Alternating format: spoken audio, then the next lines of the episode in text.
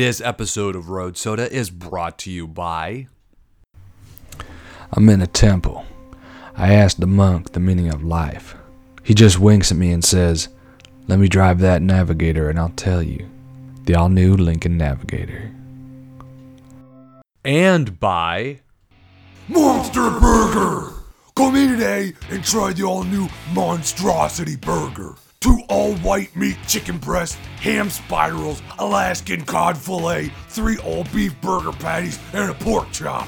With white cheddar, white American, and feta, all on a Kaiser roll. The only full family meal for one on a bun. Now try it with bacon. Get a monstrosity burger, a fry sack, and a large drum of Gullet Blaster, all for only $5.99 at Monster Burger.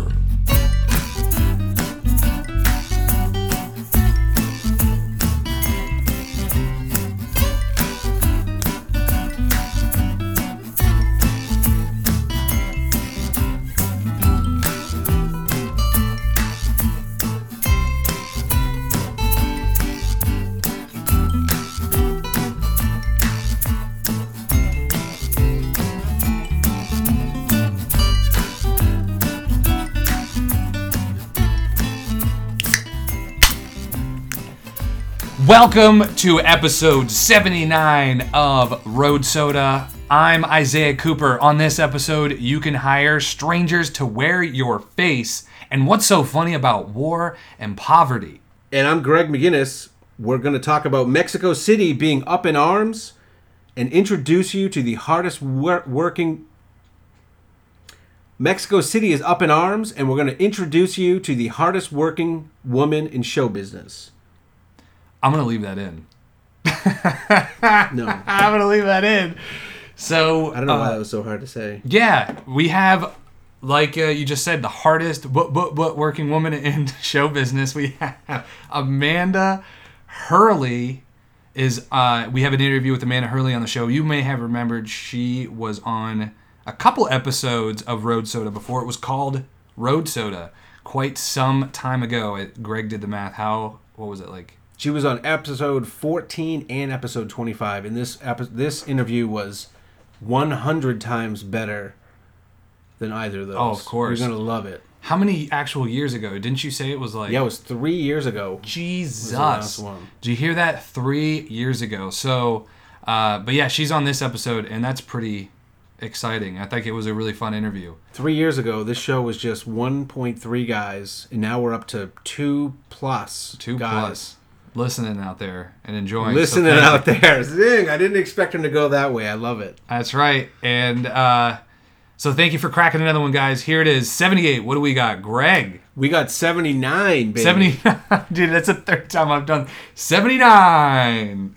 I am going to bring you back to April 15th, 2007. Episode 2 of the final half of the sixth and final season of The Sopranos, named Stage 5. You Wow. watched The Sopranos. All the way up through season six. all the way up through season six, which was, was- the final season. They, I think they I- broke it in half. They did six, like 13 eps part one, 13 eps part two. Oh, okay. You didn't watch the final episode? Dude, I watched through season five. stop believing. Is that like a. Is that a.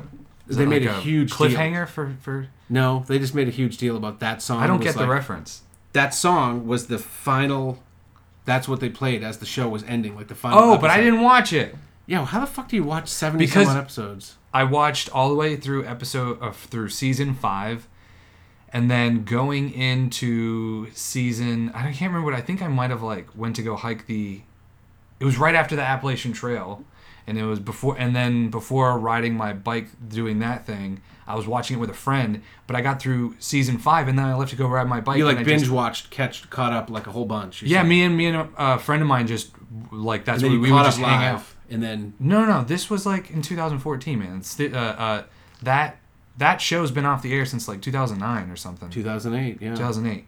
This is like a few years ago. 2007. Yeah, this is like a few years ago. Like I watched up to season five, but then I had to leave. I Oh. left, and so I didn't catch. And then since then, because once you leave a story like that for Yeah. so fucking much, it's just so daunting to come. And I know when I come back to it, I'm gonna want to watch them all. It just hasn't. is. It is. I happened. totally agree with you there. It's very daunting. Like when they fuck up in a movie and they cast two guys in important roles that kind of look alike, Mm-hmm. and then you're like, is is that the fucking guy that did the thing, or is that the other guy? I'm Like I don't. And then if they don't do a good job of constantly having the guy burst in and go, "Hi, I'm Jim, not the guy that attacked." I'm not that guy that you're thinking of. Yeah. Instead, you're like, is that the guy? What the fuck? But uh, yeah, The Sopranos is kind of convoluted. So but that's the only reason. It has. It's a very legitimate reason for me not. yeah. And now you'll finished. just never do it unless you start over again. I'm, I'm sure I will. There's a lot of time left. It would be a triumph of the human spirit if you were able to just start from scratch. It would with be- season one. We would put your your. We would make you a monument. For anyone that does remember, maybe some people do remember it a little better because I didn't either.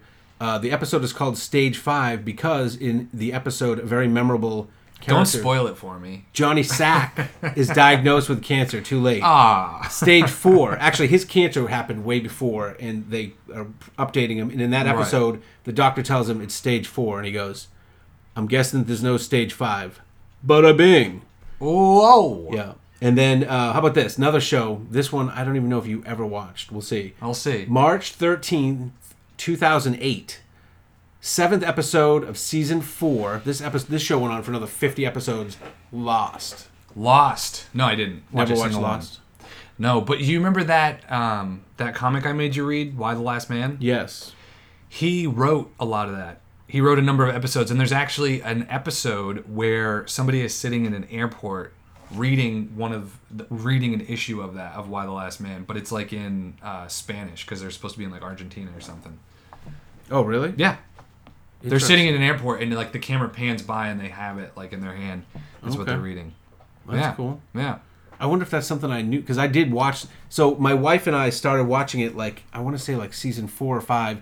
Someone lent me season one, and it was one of these annoying things like you haven't watched Lost, you gotta watch Lost. And I was like, I was like, I'm not fucking watching. I don't give a shit. It's a network show. It's gonna be stupid. Mm-hmm. Gave me the DVD. We started watching. I was like, oh, my wife is kind of into this, so I can. It's not like her watching TV versus me watching TV. We came together on it. It was the first show that I really think we both got into, and then we just totally gobbled up the first five seasons because that was back with Netflix by mail. Dude, I remember like on a day she'd be like My days, we used to have to order the Netflix to come to the mail mailbox. Yeah, I know. That's how old it is. But we'd get the Lost DVDs. That was our whole queue, and we were pretty psyched. And we caught up live somewhere around like season eight or nine or something. There was 120 some odd episodes. This episode, again, for the people that might be like, which episode was it? Uh, was called Ji Yeon, and I remember it actually. There were two Korean characters in the show, a guy and girlfriend. They were like attached, but it took a long time for it to be uh, kind of played out exactly what the relationship was.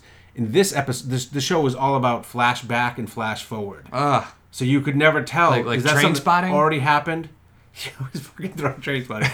you can never tell if something happened. In this one, they did. They were masterful because they're both involving a pregnancy. She's about to have a baby, and the guy is rushing to the hospital for a baby. He goes and buys a teddy bear, and he's having all these challenges getting to the hospital. And then when you finally get to the some the the conclusion, Turns out it's a dinosaur. it's a different baby. Oh, he's shit. going. He's like rich, and his dad is like an attaché to, da, da, and he's going to like pay respects to some rich dude's baby, while his baby is being born, and he's not even there. okay.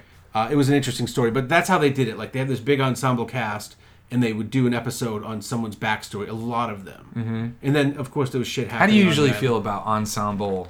Uh, well, not ensemble shows, but uh, shows where they have to give you the backstory of a character. I mean, shit. They always give you the backstory. of I know, but how do you feel about that? Oftentimes, when I get to If an issue of well. something, and when I get to an episode of something where I realize it's going to be a backstory show of like a character, ninety percent of the time I'm like, ugh.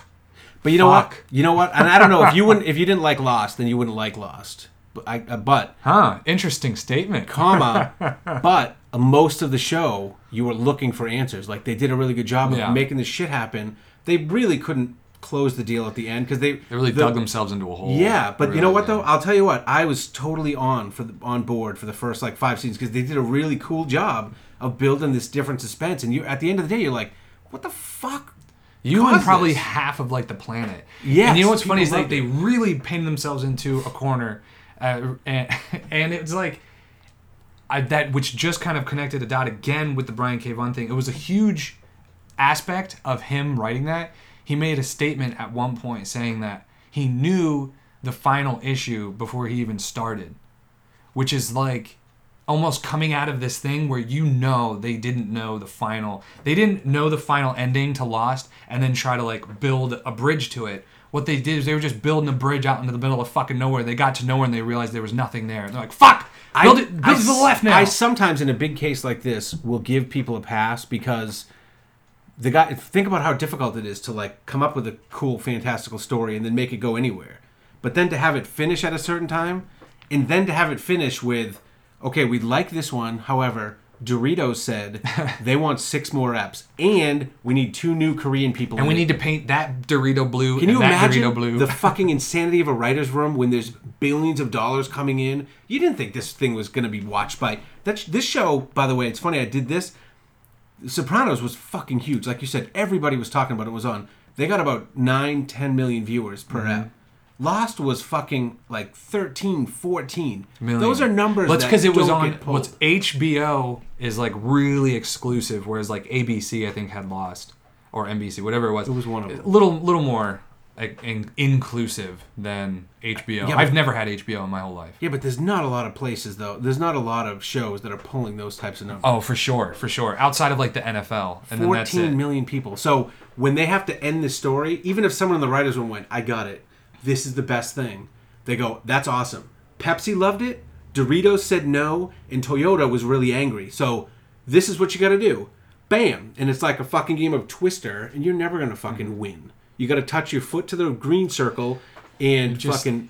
Seems know? like a nightmare. It just seemed like every day was a fucking nightmare of like, what are you gonna do? Oh my god! Look at this paycheck What I got. this? I got no time to cash this. Yeah. It's for seven hundred and fifty thousand, and I haven't gotten one since last week. I got three ex-wives. What the? Give me some time to spend my goddamn money. so anyway, there you go. That was the episode of Lost, and I got two quick more. Uh, I stop at a light. I look around. Life is happening. It's all there. I look in the rear view. Can't believe this thing has that much room at this gas mileage. The all new Lincoln Navigator. Episode of Criminal. It's a podcast. We we talked about it one time. I thought you might like this one because episode 79 for Criminal was November 17th, 2017. It was called Secrets and Seances. And I believe we talked about this lady. Uh, her name was Helen Duncan. She was a medium from the 40s in Britain. no, no, I've never. She has been shown to be debunked like as a total fucking fraud, like over and over. But then she came out and said, "Well, yeah, whenever they catch me with stuff, I only have to do it because I do, I can't always draw the power to talk to the dead." Like she would eat this. Ah, you got an answer for anything, huh, she bitch? would eat this No, you just- cheesecloth and then wait until the lights went down and things happened, and she would kind of chew it up and then she could spit it out in a way that would make it look like it was like this ectoplasm A ghost? floating around. And the I know how to make a mouth ghost. The cheesecloth was so thin, it kind of seemed like this stuff was coming out of her, so she could just spit cheesecloth on me? Is that is that cheesecloth? Yeah, I mean, uh, and but one thing that they don't know is during World War II, information was not like it is now, where fucking everything's being live tweeted. And she knew about a battleship that sank, not a battle, a, a British ship that sank, like so close to real time that they fucking started investigating her ass. She were like- worked for the fucking Soviets. you she, can she probably had like a cousin or something, you know, and, and people weren't thinking that she no, knew. my spitball goes to. Ooh, it told me. It is pretty cool. That's the only thing about it that I really wanted to know more. When I listened to it, I was like, yeah, there's a fucking million idiotic fraud fucking medium things.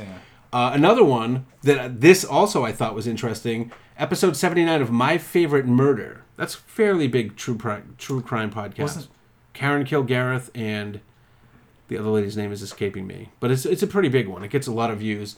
Uh, their 70, 79th episode came out July 27th, 2017. And you ready for this? They had two parts to it.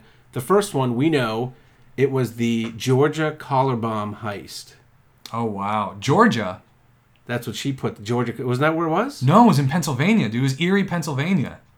Like right up there in the corner. This shit happened more than once. All right, so I gotta I gotta listen to it now because I thought that No. they, they were talking about our guy Nah, from man. that fucking show. we got we got copycats out here. It's collar There's collar bombs are all the rage. Collar bomb heist. It's literally called the Georgia collar bomb heist. Yeah, it's, it sounds like it sounds like the same thing. It's, it wasn't in Georgia. I'm putting a note in that. We definitely gotta Put a pin in that. Put a pin in that. Yes. Well, thank you. I think that is uh, that will sound interesting. I'm really excited to see what comes out of that. Because if you guys don't remember, obviously, for if you don't even have to watch the show, it's just from um, what's it called? The it was a Net- Netflix the documentary. murderer to um, Evil Genius. Nice pull, dude. You never fail. I never yeah. fail. We Steel don't even trap mind. Yeah, we don't even stop, and I don't even look at my phone. I totally just think of it on the spot. Evil Genius. I just comes to me. Bam. Money. When I think Lincoln, I get behind the wheel and I look in the rear view. I'm ready for John Wilkes Booth to take his best shot. The all new Lincoln Navigator.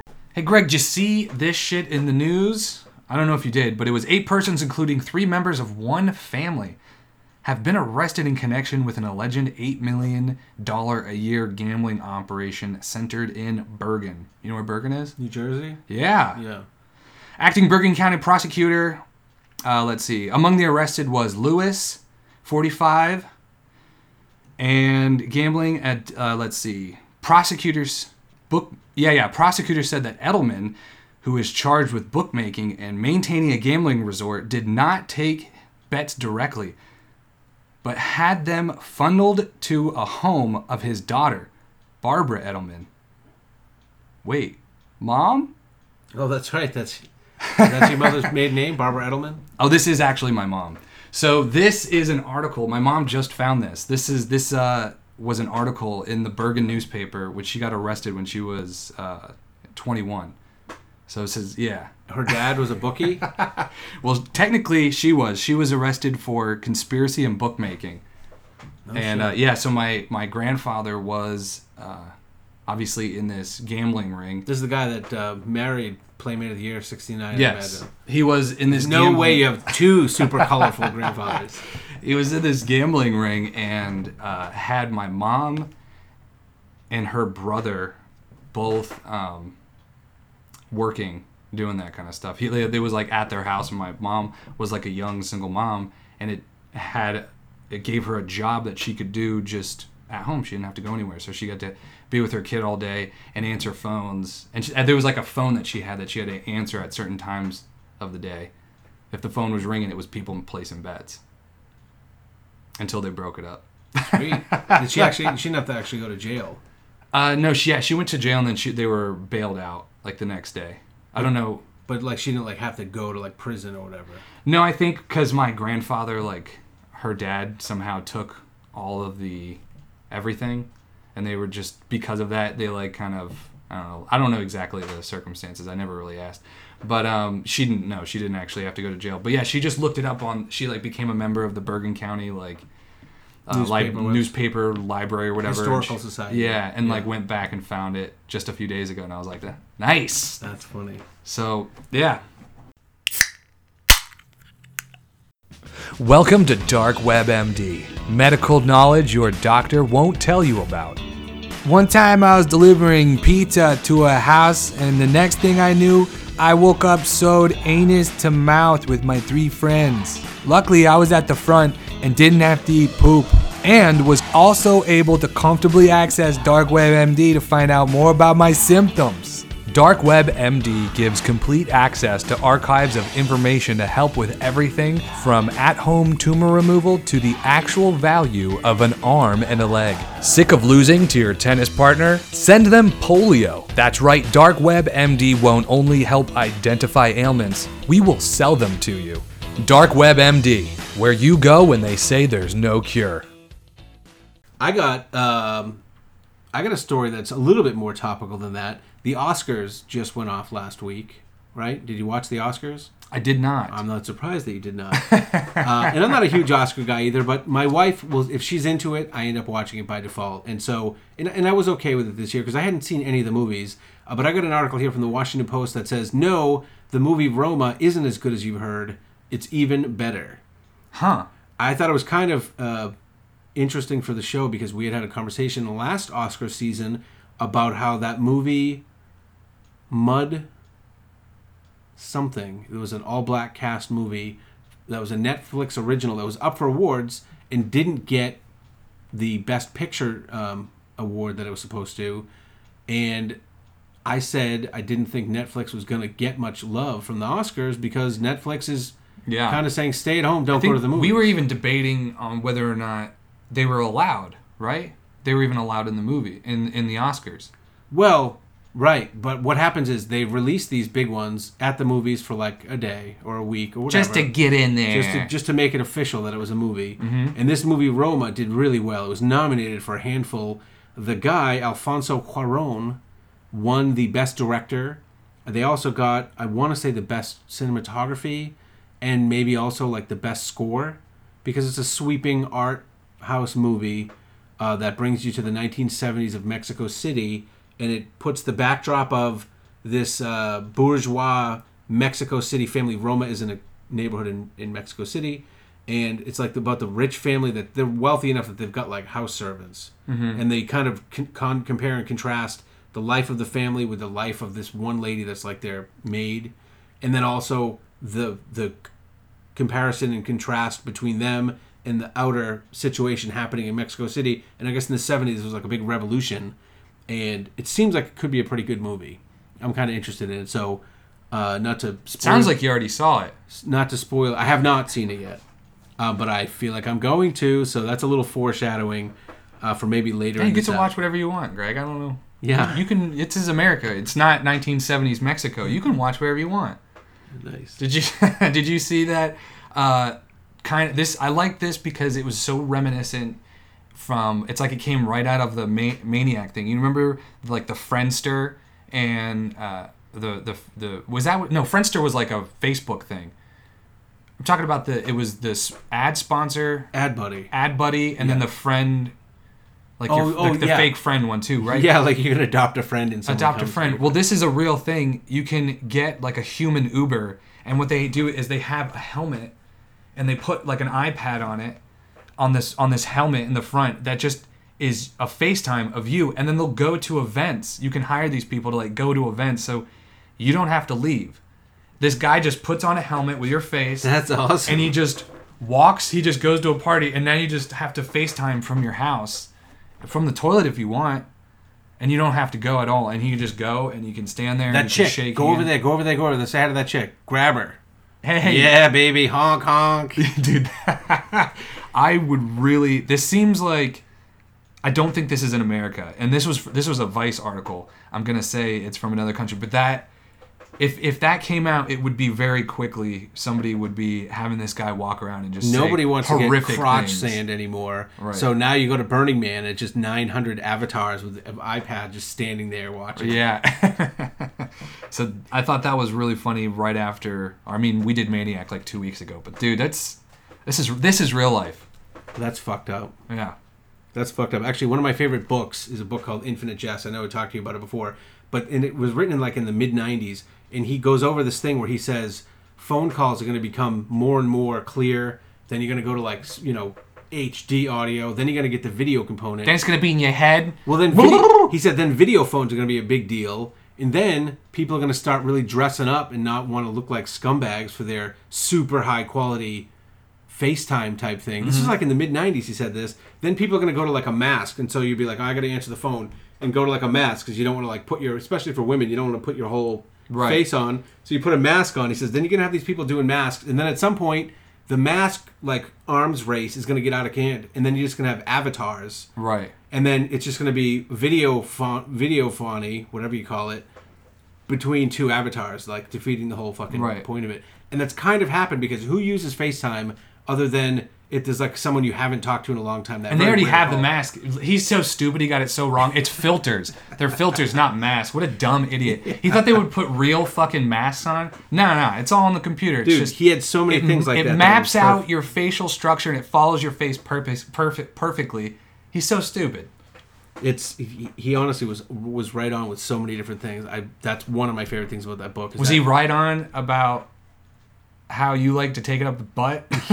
I don't know if I wanted to say it because it was just so so childish. That was all right.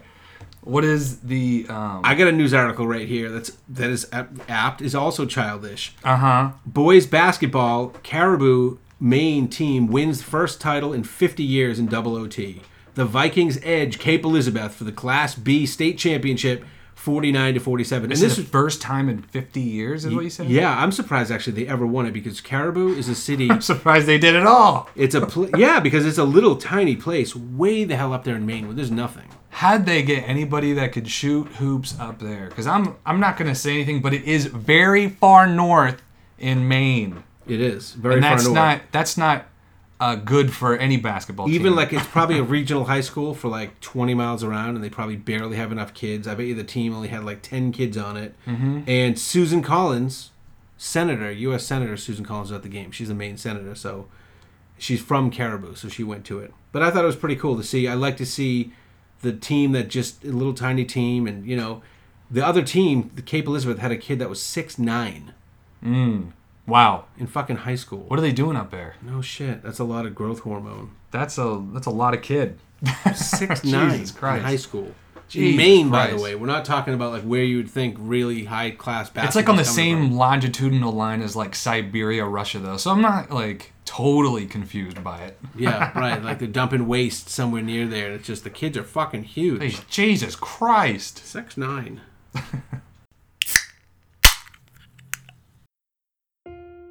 Are you sick and tired of your wife nagging you? Be sick no more. With new Russian wife, you won't understand what she's saying. Here in Russia, we have a surplus, and we offer high quality wife for you. Very obedient. Women in Russia practically want to be beat. Log on and select from our wide variety of tall blonde Russian wives. And within seven days, you could be enjoying hot borscht in your spotless home. Go to www.russianwifesurplus.com today. A Plapko brand.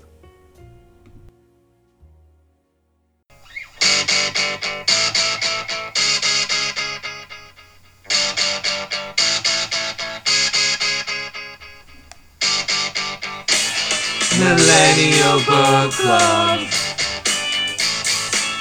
Millennial Book Club. Welcome! It is the Millennial Book Club segment with Larry Charles Dangerous World of Comedy. How did you like it, Greg? Uh, it was interesting, you know, very docu feel. Uh, obviously, like just watching the previews or like just knowing what you're getting into is like, how the fuck are you going to get any comedy out of this, you know? But of course, Right. they're making a series, so you're going to find some people who are. I'm doing the bunny ears, comedians, because I didn't mm-hmm. see any fucking comedians in any of these places. I saw people that were almost fucking murdered every single day, and anything is better than that. Yeah. I mean, what do you mean comedians? I mean, all those people were, there was a lot of people standing on stage telling jokes. I, I saw a couple.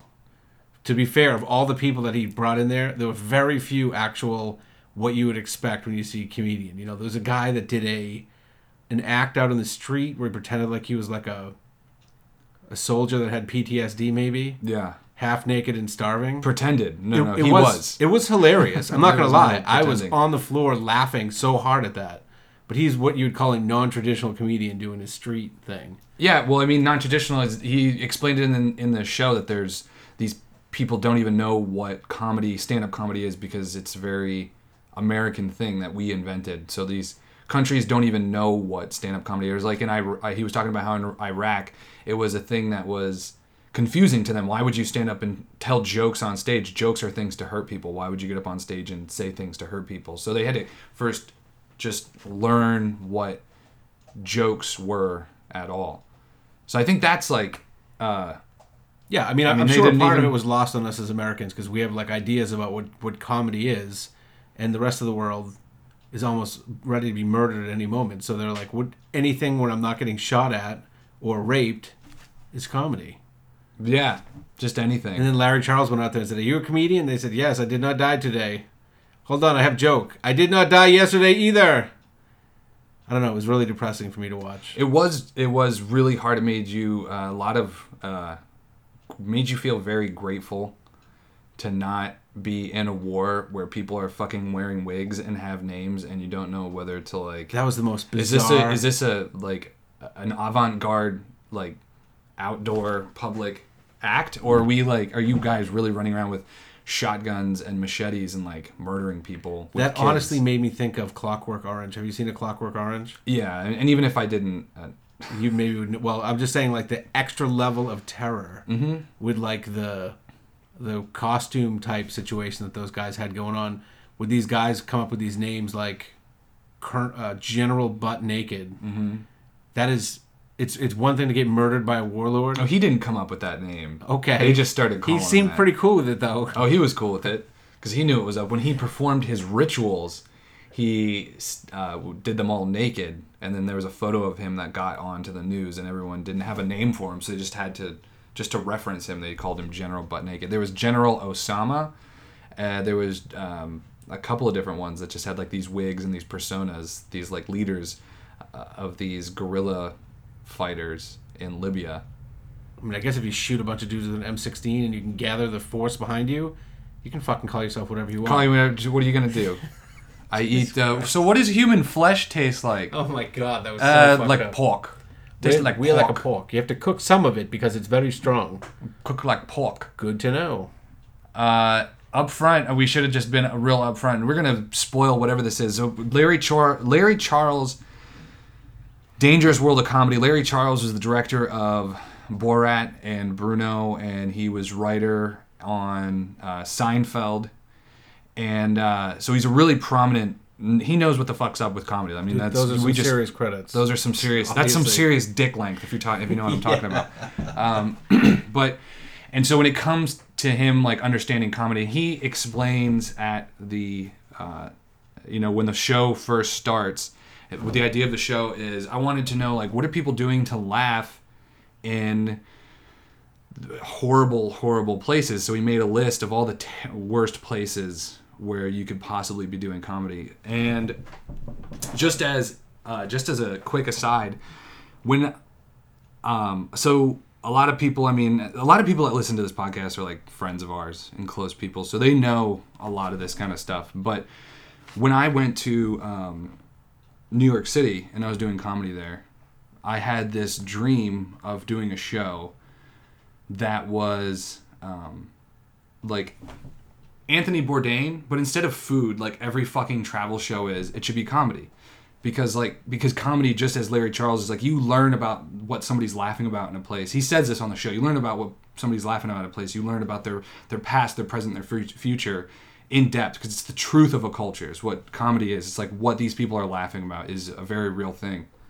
Um, but yeah, dude, I even I never launched the Kickstarter, but I started creating the Kickstarter because it's an extensive process if you want a Kickstarter to actually work.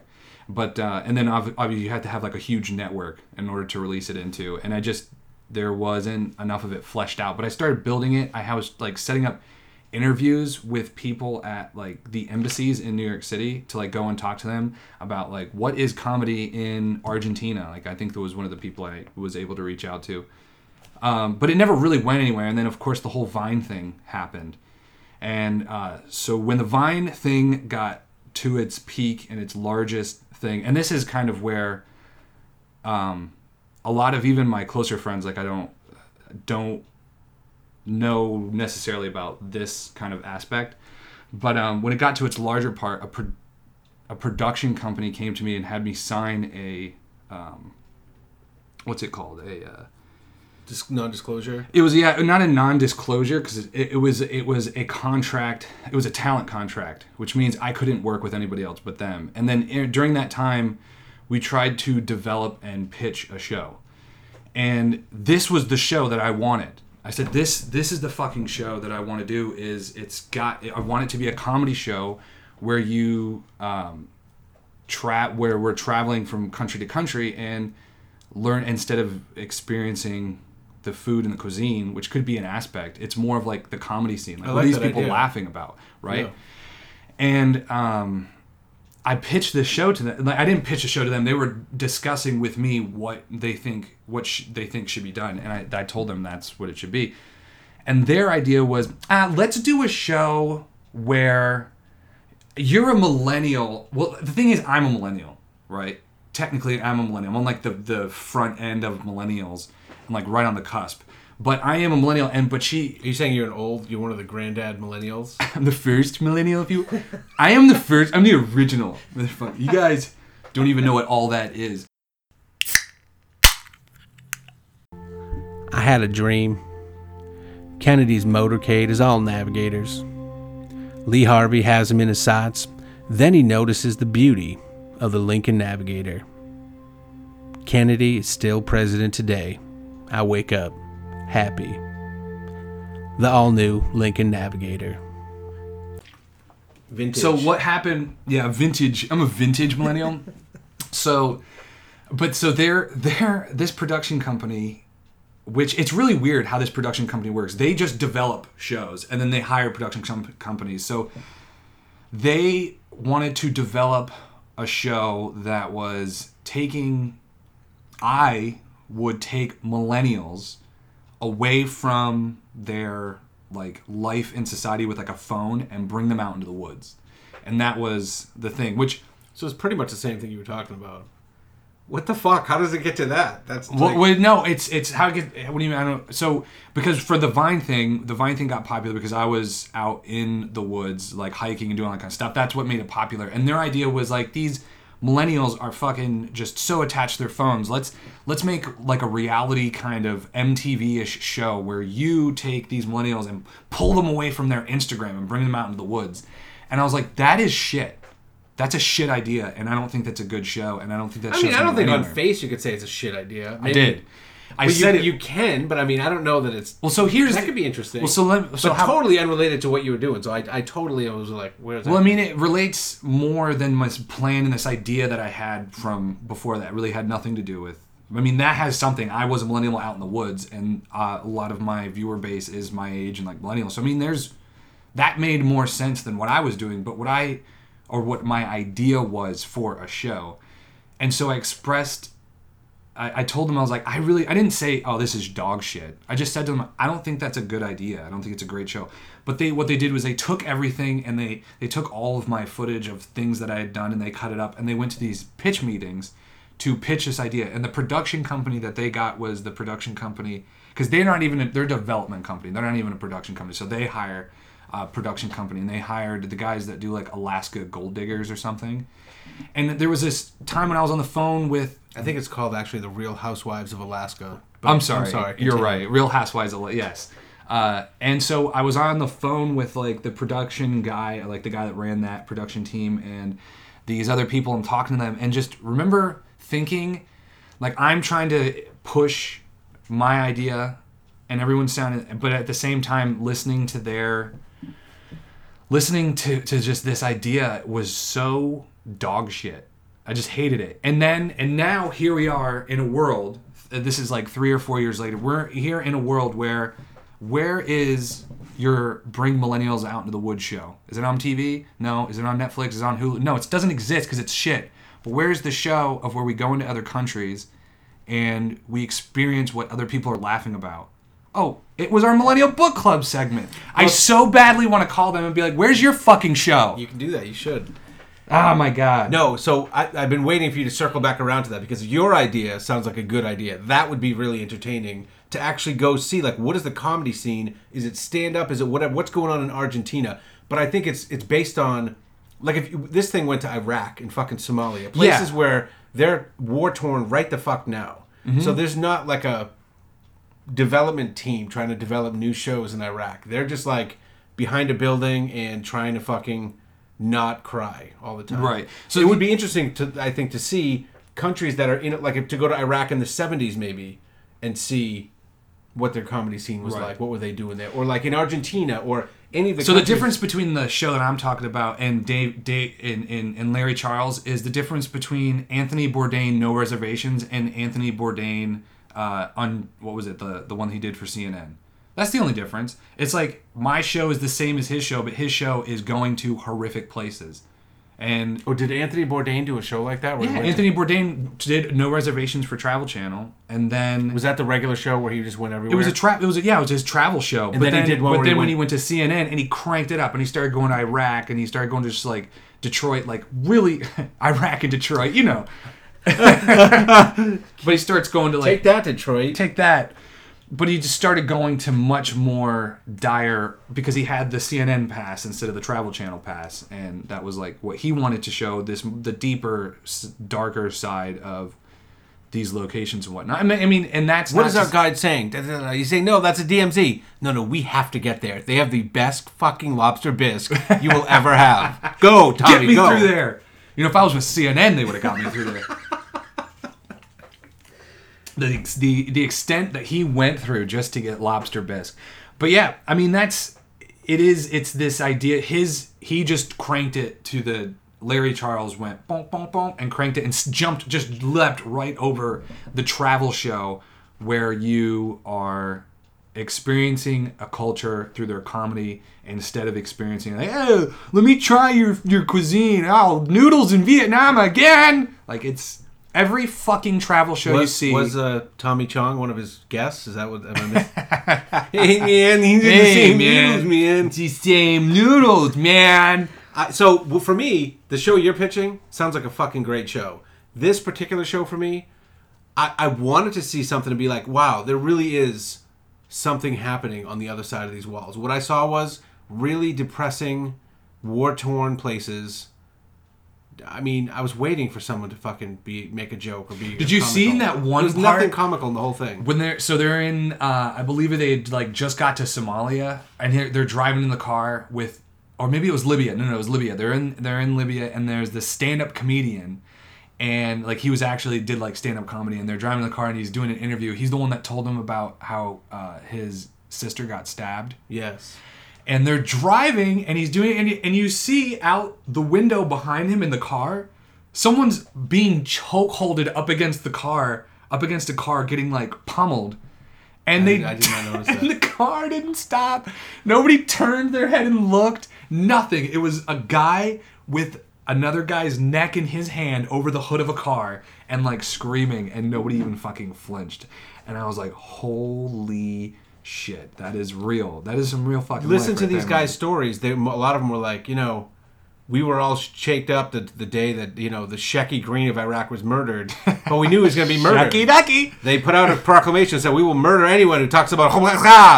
And he went out and did it, and it was a great punchline. And he was murdered within an hour. within an hour he was walking out and, And then it's like, and the guy's sitting there like a big mixing board. He's like, all this equipment, I don't fucking do anything with it. Someone, the lights fuck around here. That was the other thing too that was funny is the lights keep going out. in all these places and Yeah. nobody even stops no one stutters it's like you know it was just depressing on so many levels how about the two female comedians from somalia and again i'm using bunny ears they're somalians they were talking for like 10 minutes I believe that was Libya because that was where General Buck Naked was because that was in there talking. Oh, that about was the general- Libya? That was Libya, man. okay now you i'm gotta gonna tell remember. you i watched this in the late afternoon yesterday may have been some in and out It's a nice afternoon delight. out. Afternoon delight.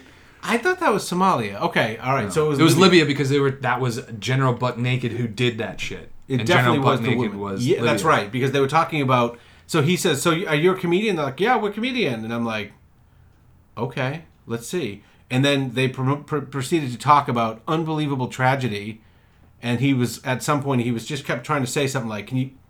Do you know what a punchline is? Like, are there any jokes?" Where and she was like, "Oh, I have a funny story for you." Uh, we're waiting in line, and they're betting to see if a pregnant woman had a boy That's or not, a girl. that's not how it came about, dude. He asked you, "How do you feel about General Buck Naked?"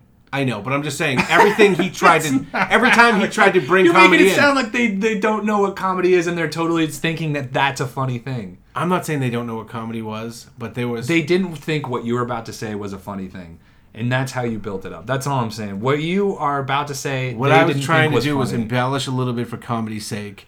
But uh, what happened was they were cutting open pregnant women to see if it was a boy or a girl because they had bets on it, because they had bets on it. and these people didn't. These two ladies didn't think that was funny. They weren't confusing that with comedy. I'm not saying they thought that was funny, but I'm saying, can you tell me something funny? And like ten minutes went by where it was all tragedy, and then it ended up with that. Well, it's well, it's because they went back to talking about General Buck Naked, so it cut back to their interview where he asked them about General Buck Naked. Liberia. Culture. Jungle. Beaches. Entertainment. Retreat to Liberia. Surprise the family with a trip to Liberia. You can see ancient ruins anywhere, but if you want to see brand new ruins, there's nothing like the streets of Monrovia. The kids want excitement? Sign them up for the Child Soldier for a Day excursion where they can live out a day fighting to the top of the pack with their own Kalashnikov. Now there's a souvenir they're going to want to show their friends. And while the kids are away, enjoy a walk on the historic beach where recently cabinet members were executed by firing squad. Experience the Lost Boys avant garde theater troupe that performs in the abandoned cemetery amphitheater. Their improv skit show will make the story of the Civil War come alive. The best part is, all performances are donation only. Liberia! The electricity may be intermittent, but the excitement is non stop. a lot of these people they asked so what do you do for what did you what makes you laugh and they go when you were like growing up what was funny and then those girls were like ah we dance i dance there was a lot of dancing Which was hilarious. And then yeah Which was hilarious that they did like a two second, like, you know, I'm on fire electric boogaloo fucking thing. That was the closest they came to any comedy, I felt. and then like or they were like in that fucking horrific prison for the isis people and they're like what do you guys what's funny to you guys and they both just sat there He's like, what's dead silence He's like, what's funny? Oh, we uh the I believe it was um it was in Iraq, right? When they got to see the, before they got to see the, talk to the ISIS prisoner. they had to talk to the to the talk to, guy like, the- the warden the general Yeah. the- and they're like, so is anything funny around here? What I'm, su- I'm sure there's all kinds of crazy stuff. He goes, well, you know, uh, one time we were taking a man to kill him, and he he was wearing a dress that was comical, and then they go to his minister guy, and he was like, dude he found like nothing funny about anything I, that guy's never laughed at anything in his life. Just the most. If you had to draw a picture of the most angry, stoic human on the face of the planet, look really similar to that guy. The one thing that I think I wish I could have gotten a little more detail on that did seem like it might have been funny was the was like Mawala Bawala Yeah. or whatever it was. It was like a kind of like a gorilla. I kind of took it as like an in living color gorilla style shot on like no budget in Somalia. In Somalia. No, that was Libya. No. That was Libya. All the Libyans. Liberia. Liberia. You're saying Libya, it was Liberia. Yes, Liberia. now I Holy shit. Liberia. I've been saying Libya this whole time. I It's was Liberia. fuck, did they go to Libya? Because there were a couple times where they were. Yeah, it's Liberia. Wow. Um, and I'm embarrassed about that. that seemed to me like that could have been really funny because they were doing like sketch type stuff, Mm-hmm. like super topical. Probably wouldn't mean it. It probably wouldn't be funny to anyone outside of fucking Liberia, you know. So that was the one thing that I wanted to see more of, but I, you know, they showed us a few clips and I just didn't quite get it. You know, I mean, Yeah, you get you get some of it when they're doing like playing on like man and female gender roles or whatever, but it's just, it was it was just Imagine making it's depressing as fuck. Like you have this horrific, horrific civil war, and then after your civil war, you have this um, insane Ebola outbreak, and throughout all that, you're trying to make like sketch shows with your friend on your fucking.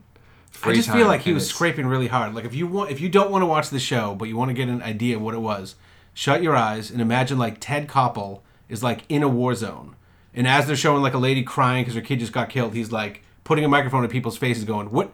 what do you fun- do for fun around here? what's funny?" I- it was so I wish it was that. that would be really, really fucking like. It was like a degree off of that. Yeah, and so how did you feel? So out of all of that, the part out of the two episodes that made me feel the worst and the most uncomfortable Okay. out of all of it, ready? Was that piece of shit standing in front of the war vet Piss, cemetery. piss pig or whatever. Piss pig. Yeah.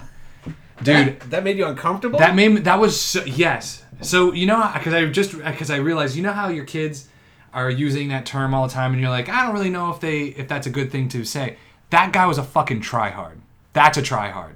That cocksucker is a tryhard because you knew oh, so it wasn't the the fact that he was in a veterans uh, uh, graveyard, and he wasn't a fucking veteran. He was just some like That I wasn't what made you I uncomfortable. just went you were uncomfortable because he was doing such a poor job. No, not not a poor job. He was so so so he I he because he's went to war just to like take pictures and do that shit. And he like didn't instead of going through like actual basic training and joining the military, he just signed up with some like militia, trained for a month. Which what the fuck was your training for a month? Yeah, like what the fuck And then you went, that? and then you went there, and did you even fucking like do anything? You pro- no, dude, you didn't fucking. And now you're standing in front of like real.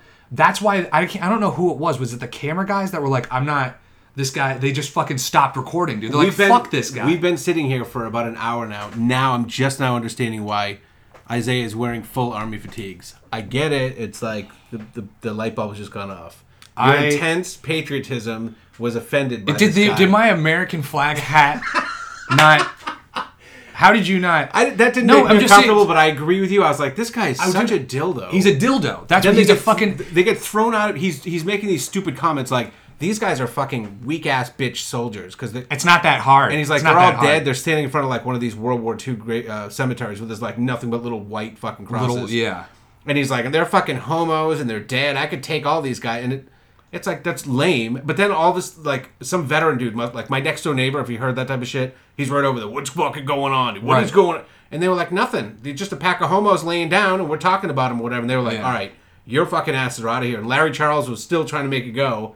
Larry Charles is He was like, I don't know what the deal is, but he was like, at the same time, all right. He's just trying to defend it so he can get fucking roll. And and the thing is like, dude, and and the try hard is this kid was in just like how he What was his name? Was like piss pig douchebag or something. Yeah, piss, it doesn't fucking matter. name. And and I don't even want to give him the fucking uh, credit of of his name because even even going over there, that whole thing, it's just to fucking like take the pictures on your fucking Facebook, right? And then I wasn't even sure if that was a real thing or not because I guess they said he did go with the militia. I was like, "There's a fucking." He signed up with a mir- militia to go to fucking uh, uh, Syria, and and then like walked around in Syria with a fucking AK forty seven. Dude, it's so and and and and he. You know he knew who Larry Charles was going. As soon as they called him for an he was like, Larry Charles? Fucking Borat? Fucking Seinfeld? Because they asked him, what was the worst thing you ever seen? Uh, season 8 of Seinfeld. Do you think he just happened to say that? Right. No! He fucking knew who Larry Charles... And the whole time he's like trying to volley with with Larry Charles, like, maybe he's gonna give me a show. Like, dude, that's a try-hard fucking cocksucker. And this angers you. Be- yeah, for on multiple levels, on multiple levels, because Larry Charles put it in the show, dude. That whole that whole thing could have been cut out, and not everything. The, the integrity of the show would not have been lost. You didn't have to put that in there. You could have I just honestly taken that didn't. guy now, out. I'm glad you said that because that's going to bring me to a point that I was thinking of, which is they did a chunk of this, which was military-oriented humor, uh, and there's several of those guys that are Mm-hmm. the like. second one was was the yes. What the first one was the survivor's point of view of war, and the second one was the soldier's point of view of war. I didn't really like that one that much. It was like military humor. I, obviously, the guys that had been like disfigured by war going out there, that's actually insane to me, and that that does actually have an effect on me. Like, look at this guy. You know, the guys that are like severely burned. There's more than one of them. The one that was in this one particularly, w- it was just amazing to me. That that does amaze me. It was like when um, Amanda was talking about the nude fucking stand-up show. Right. Yeah. Like- it's a whole nother level of. It is a whole nother level, Mm-hmm. like fucking a. Uh, but uh, I don't know. I, I was wanted to see more of this Anthony Bourdain. Let's go see war torn areas. But maybe I think after he got the first one out, he was like, I don't know if people are gonna sit through this. So let's show soldiers fucking each other or fucking a corpse or joking around because it's much more American. I mean, it's fucking the epitome of American like gross out humor or whatever. When a dude throws his jizz on a, another soldier that's sleeping Right. fate. I, I don't know. I just didn't. I wasn't a huge. But it wasn't just American soldiers. I mean, it was it was Syrian sol not Syrian. It was like the Iraqi soldiers and the Liberian soldiers and like the ex kid soldiers and shit like that. Ah, that was that was the most maybe the most depressing thing at all for me. They went to the they saw the Liberian soldiers in like this old graveyard Yeah. like masks on. I don't even know what the fuck the guy's They mask were was. they were yeah they were they were grown up because you see one of these. Oh, yeah, they the were, like, masks, in they were 20s. like adults now, but they were like all strung out. They used to be child soldiers, and now they're doing like impromptu shows in an old cemetery. like there was like ten dudes and they were all just hanging out for like loose change. You could tell the whole time they were talking to Larry Charles like, "I'll say whatever you want, man. You're gonna put like you're gonna put a five spot. I think, dude, I think he's gonna put ten bucks in the can." And I was like, "This is breaking my fucking heart because this all these dudes have for the next 50 years. Mm-hmm. Yeah. What the fuck are they gonna do?" Yeah. That was that was the most heartbreaking and most uncomfortable part for me to watch. Was just the level of. It was just like a, you know what I mean, right on the surface, visceral thing. Like these guys were like, Don't you think that's good though? I mean, don't you think that's good for us to see that and for for people to experience that and for people to Maybe. know that that exists so you know so when you wake up and you're like, "Oh, I got to wake up at 7 for work." It's like, "Fuck you, dude. This kid's living in a he used to be a child soldier and now he's waking up in a cemetery to put a mask on and try to tell jokes for some jingle change." Like that's uh that could be your life. And he Yeah. just dodged Ebola and he unfortunately dodged Ebola. like, dude, Ah, it's just horrific, man. Where would you put it as far as watching? Or do you think you're gonna finish it? Because the second, because there's four parts, and the fourth one is on race, and the and then the last one is on gender. I don't think I'll probably finish it. Don't think you'll finish it. Would you ever recommend it? Hmm. Very select few. Would you say I, watch prob- if it's I don't think? I would. I don't think I would recommend it because I honestly, I'm gonna be totally serious. I did not like the one about the soldiers at all because I just thought it was a lame ass expose on Tom Tran, who that also annoyed the shit out of me. He's only got like a minute and a half of film. Tom Tran. Who's Tom Tran? He was the Asian military. Oh, yeah, comedian, yeah. And they were sitting at like a bake sale. They were sitting at this table, like four guys, and they Yeah. only let him talk. And he was like, "I got some good punchlines, man." Like the guy goes to grab the door, and I pull it from him, you know. But then I got shot in the head, and I cry every day about my PTSD. And then they're like all crying. He's like, "But have you heard the one about the two Jews and the rabbi?" I was like, "What the fuck am I watching here?" It was like total manic, not fucking what I was looking for at all. I it, there's why would I recommend that to someone? It didn't it didn't show me anything that I, I don't want to say anything. Anything is too tough. It didn't show me enough to justify the how long were the two episodes? you don't Like think that's like a good therapy for soldiers who are like blowing their brains out every day? No, it probably is, but I don't know anyone that I would recommend that to, and I wasn't all that interested in it. I mean, what the fuck do you want from me, man? You asked me I'm would just- I recommend it to someone? I don't know anybody that would be interested in that, and it didn't offer that like level of, you know, docu interest that people you like. Did you know that if you stacked all the McDonald's hamburgers up, they would be ten? It didn't have enough of that. How know? tall? You gotta watch. You gotta you watch, watch it. three. You gotta watch F three. So I mean, I think I might just because the second, the third, and the fourth finally leave the war shit. So one and two is war. One is this uh, is survivors of the war. Two is soldiers. I think I am gonna finish it because now we're not we're, we're in a different genre outside of war. So if it goes in a totally different direction, and you said, "Hey, number three was worth," I might watch it. I don't know if I'm. I, I mean, it's Your idea, by the way, I just want to close on this. Your idea for going around the world and looking at the comedy scene from different countries, that I like. This was too extreme for me. I know. It's a great fucking show. He just Great. went too far. I think it's, it would be a great fucking show. You hear that shit? It'd be a great fucking show. Hey, this is the biggest French stand-up there is. Hold on, we're gonna go out in the woods. Bam! Turn on those. It's a camp filled with millennials. Let's bring them out. Let's John France McGard. son of a bitch. Did you? Uh, have you seen this? Just a, a quick aside. Uh, this is not going to be the Millennial Book Club thing, but have you seen stand-ups from around the world on Netflix? No. So if you go to Stand Ups Around the World, it's this Netflix show, and it's like hour long sets, and there's about uh, there's like ten seasons because they're not all seasons. It's each each chunk is a is a country, right? Mm-hmm. And you can watch like jokes from people in Germany, jokes from people in India. So if I watch the hour on Germany, I'm gonna see. Like it's not an hour. It's it's it's a whole season, and each one is a different comedian. So it's an hour. Each is like a, a comedian's hour set Oh, okay. from like India. So some of them you're reading subtitles. There's uh, the France. There's Argent like down in South America. There are uh, people from like South Africa. You have Have you seen them? yes, I've seen a lot of them. Did you like that? Because the reason I liked your idea is there's subtext behind it. They're like, now listen, this guy's talking a lot about, uh, I don't know, birth control pills because this just happened. Mm-hmm. Right. Blah, blah, blah. Yeah. Then he tells some jokes, and I'm like, oh, that's funny because he's kind of attacking it. Right. If the guy's just telling jokes, I'm gonna be going, that's over my head.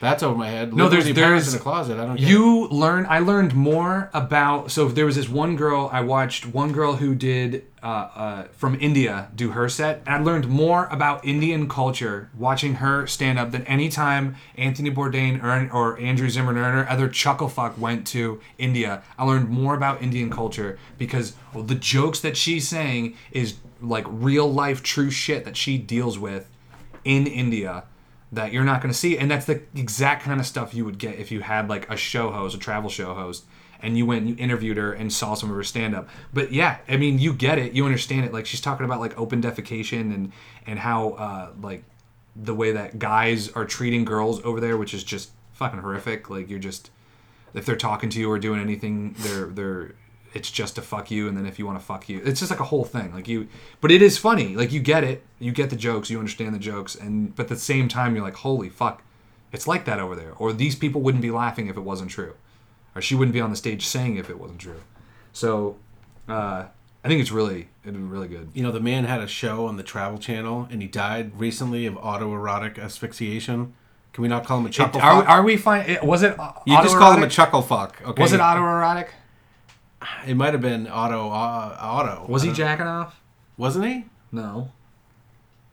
Oh, did you just take a bunch of morphine and put it in a butt plug? No, he he up di- his ass? he hung himself with like a bathrobe or something in his fans in this like his favorite hotel in, in France. They do that all the time, though. They change the circumstances. But they they walk in, and they pull his pants up. Is Yeah, I've, saying? seen stats where it's as high as 99% of suicides are autoerotic asphyxiation. Are just people who with love- people changing the situation because they don't want the Let me ask you this: What's more likely, people jacking off or people killing themselves? I mean, come on. what I'm saying? How are they going to keep jacking off if they're killing themselves? So let's hand out our next Millennial Book Club segment, or not segment, our next Millennial Book Club assignment after careful deliberation.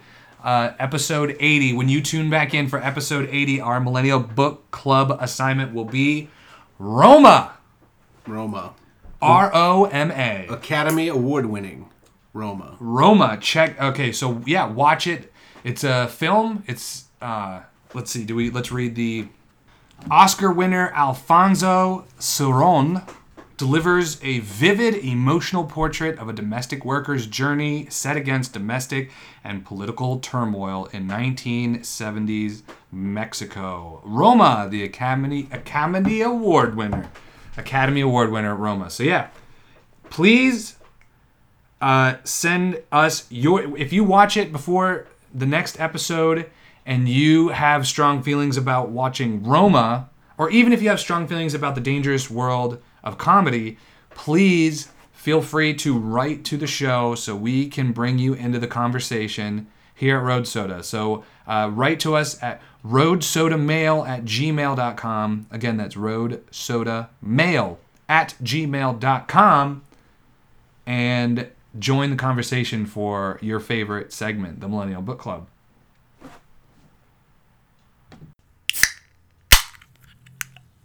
And now get ready for our interview with Amanda Hurley. That's right. She's been on the show before, but this was many years ago, and now she's back.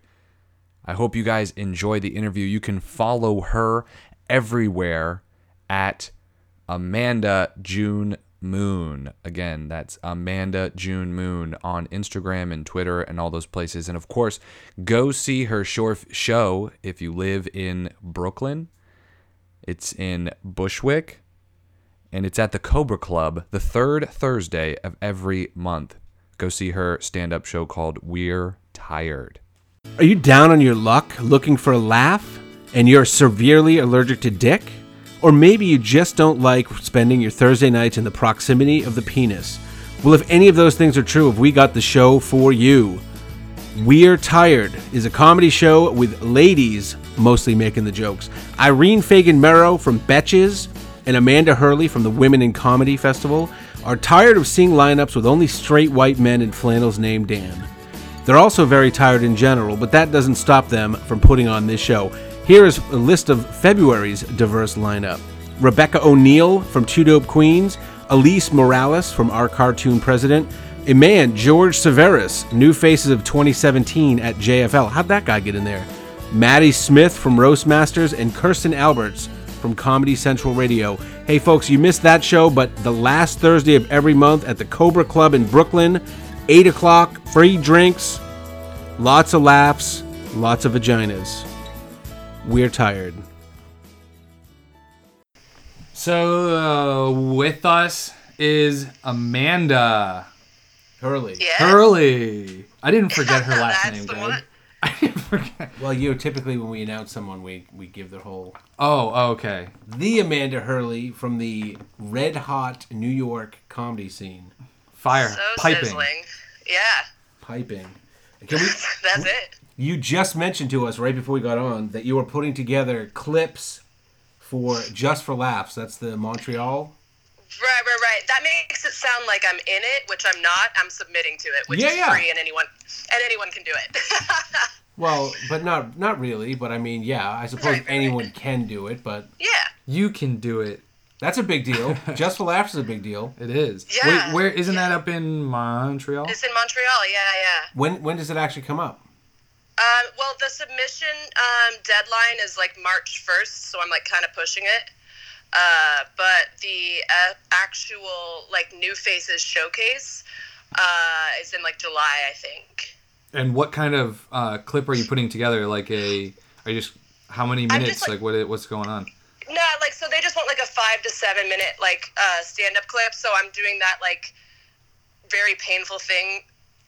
That well, I think it's painful. I think a lot of comics do, where you have to actually watch your old sets. Yeah, yeah. and like listen to your jokes and how much you say um and like and your weird mannerisms and stuff. So that's the reason it's taking so long. I'm just going through and trying to find one that like is an impressive venue and I also didn't bomb, you know? Yeah. So it has to be video, five to seven minutes of video. It can't be just audio. yes. Yeah, yeah, yeah. Yeah, because then you can just like you. You should just find one that you like and then add some canned laughter, like like Seinfeld. Oh god, that's so funny. I've done I've done video um, judging for festivals before. People have for, done uh, that. Uh, yeah, I've done like I did it for Bird City and in a Bird City Comedy Festival in Phoenix. And so first of all, there's like you get like over 500 600 submissions, and you have to watch them all because like just morally you have to. But there's people that You got to. just would just yeah, you can hear that they're putting in like you know like a Seinfeld laugh track. Like it's just it's it's super weird. that is Every little I- bit helps. Every little bit helps. Yeah, they're they're padding. Yeah, yeah. That's so fucking. That's funny. Um, so in when is the submission due by? Uh, March 1st. So like ten days. Cool. Yeah. Did you did you do this last year? No, and I should have. Um, I've just kind of it's it's such a uh, like it's such a big deal to get into, and it's so few people do that I kind of have just written it off as an unattainable thing. But then like this year, my friends that are also comics were just like, "Don't be stupid. It's free. Why would you not? There's no reason not to. You don't even get a rejection email. You, you like you only get an email from them if you got in, so you don't even have to read mean words or anything. You know? Oh, nice. you you don't can even just pretend it never happened. you don't even have to get your feelings hurt. Yeah, just ignore it. You just get ghosted by an entire, you know, Congregation of people. Yeah, uh, people that you want to impress. It's great. How many how many people do you think? You probably don't have any idea, but I wonder what your thoughts are. How many people do you think submit for Just for Laughs every year? It's, Like I mean, thousands? it's oh, it has to be just because like like the one that I was um d- like judging video for is like a fairly new one, and it's just Phoenix, Arizona. So like regionally, you're only gonna get people from like Arizona or like possibly LA and stuff like that for the most part submitting. And there were, I think, I think when it started, like before we narrowed it down, there were like a, a little under 800 submissions just for that one. And that's like, you know, a, a smaller, much smaller scale de- deal than like just for laughs. So it's got to be, it's got to be thousands. Thousands. Yeah. Are you one in the thousands? Uh, I will be as soon as I finish editing this. Hell yeah. Wait, is there another piece besides the video submission? Like, do you write an essay, or is there like a no, no, no. swimsuit Um, portion or anything like that? Yeah. uh, yeah, I don't think we, most people want to see any comic in a swimsuit, but uh, I, I have to look at the guidelines again. But it's just you literally just email it as an attachment to their like submission email, and like maybe just your a, your name and like your um, uh, like town that you're operating out of. But I think that's basically it. If you had to see any comedian in a swimsuit, which comedian would it be? Oh wow. Ooh. I mean, And then also for what reason? it would have to be it would have to be someone that's like low level enough that it's not easily googleable like i could google sarah silverman in a swimsuit right now you know what i mean right. but which i will probably do after this call but I'm um, doing it right now. she is a timeless beauty but um oh god that's such a good question uh, yeah and for, the reason for it too is also good because there's parts of me that are just like yeah jim gaffigan like what is what's Right. what's going on under there Um, What is like going on? I think we know. like a cr- I like the idea that he's actually like a crazy hard body, and it's just a fat suit that makes the jokes land better. That would Yeah, be it makes him. He's committed. Um, but dang, uh, ooh, do, do, do, do. I would say, uh, you know what? I want to see what's going on with Mulaney. Mulaney, John Mulaney Yeah. in a swimsuit. Because he could have like a swimmer's bod, or it could be one of those like really skinny guys that kind of have like the concave chest situation going on. which one do you? Th- I know exactly what you're talking about. yeah. Which which one do you think? I think it's the I'm swimmers. I think he's a swimmers guy. I think he's got a svelte, svelte you know, like Svelte. a like a. He's definitely a lanky dude, but I think uh, at a certain point you have so much money that it's like impossible to not be, get a little bit hotter, you know. Right. There you go. It's impossible at that point. The I money feel- just Right? having it close to you. I that feel like close. with most women, they're like three, and then the money comes out into his hand, and they're like plus Hello. seven. Whoa. Oh, hello. yeah. Yeah. yeah. Um. Where? Can, can we bring people? So for, Wait. for Yeah. What do you? for people that don't know uh, from our previous interviews back in 2016, Amanda. Holy crap. It was a long time Yeah. ago. It's almost three years. Isn't that nuts? It's been over That's three years since the first one. We did an interview in January 2016 and then in May. Which episode numbers were they? You ready for this? 14 was the first appearance of Amanda Hurley. Episode 25 was the second appearance. And Wow. This is episode This one will be on episode seventy nine. 79. Dang. Yeah. Yeah, Look we've been guys. we've been banging it You're out grown Ev- up. every Monday at midnight. We come out and we've been doing it every week without fail since the Fourth of July last year. See, we're cool too, Amanda. Dang, guys. We're like I mean, really, that, really cool. that genuinely takes commitment. Like, there, you see so many people start a podcast and, like, it just falls off because they can't commit to it and, Yeah. like, you know, block out the time. So kudos to you guys. Well, to be fair, most of the time we use this service called Blue Podcast. Yeah. Where they send an organic, ready to make podcast to your home every week. So Yeah. You just have to click like. we do have fun preparing it. You got to click interests, and Yeah, yeah, then yeah. it's actually what is sponsoring this episode because it is this episode. Is uh Blue yeah. Podcast. right Blue Podcast yeah Yeah. it's really oh, that's great. I sit down in my Lincoln Navigator and I put on Blue Podcast. I'm not really listening to it. I'm too busy thinking about my car and where the fuck am I? How did I get here? Oh, yeah, I'm in a Lincoln Navigator. The all new Lincoln Navigator. We interviewed her three years ago. She was already banging it hard five years in Oh, the the New York underbelly comedy world, fighting her way up. One of the big things that I think people that listen to the interview will remember is that she scored a kick-ass internship at, Dave, at Oh, the. Colbert Report. Well, it was the Yeah. Colbert Report, right? That that was the show. Yeah, yeah, yeah. It was before. It was before the the change. Yeah. Yes. And uh, you you were there till that that one ended, till it moved over to the new format, right? Um, I was there just before that um, because I, after the internship, I paged with Letterman. I was at Letterman up until the very end. That's Right. right. Letterman. up until Yeah. the very end Yeah, so fucking cool credits here. We're talking. That's why we keep having her back over and over and keep flying her out to by just by by pure proximity we are hoping to maybe get some cool yes, I, it's been a long time, but I may ask to have sex with my wife just on the proximity cool. It's been like two years. I've been saving it up for after this interview. To, the I think it's gonna work. I think it's gonna work man It's- I can already tell you, it's not going to work. Let her know I, know signed that. off on that. I'll give you a note. approved So my first question was going to be because this is a podcast, and we remember you are the hardest working woman in show business. No time for TV or any of that bullshit. No podcasts.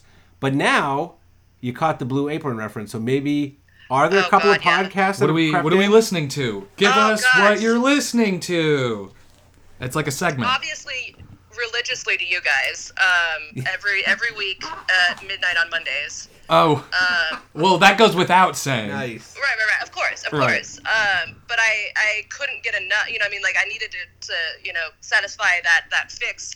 Uh, so I, um, no, I'm a big fan of um, uh, last podcast on the left. Um, uh, my brother, my brother and me is actually what I was just listening to before I called you guys. Okay. Uh, it's great. It's like three. Have you heard that one? I haven't heard. I, I've heard only these by name, but I, I don't know them. Uh, last podcast on the left kind of does like uh, it's like all comics on it. Uh, I only listen to comic ones, but like not talking about comedy. So it's them talking about like conspiracy theories and Oh. like cults and stuff like that. Okay. Uh, Right up Isaiah's fun. alley.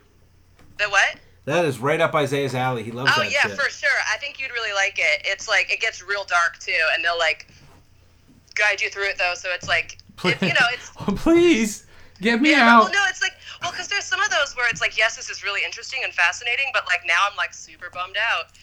And Somebody uh, crack so a joke can, like- quick. Yeah, right, right, right. Like, isn't it funny that he held all these women captive? Ha ha ha. But uh, I it makes it- guess. yeah, right. No, but it makes or like My Favorite Murder does that kind of a thing, you know. Do you listen to Have the you My Favorite one? Murder too? Um, I kind of fell off of it, but I need to get back into it. Uh, I was super hard into it for like a you know six month span.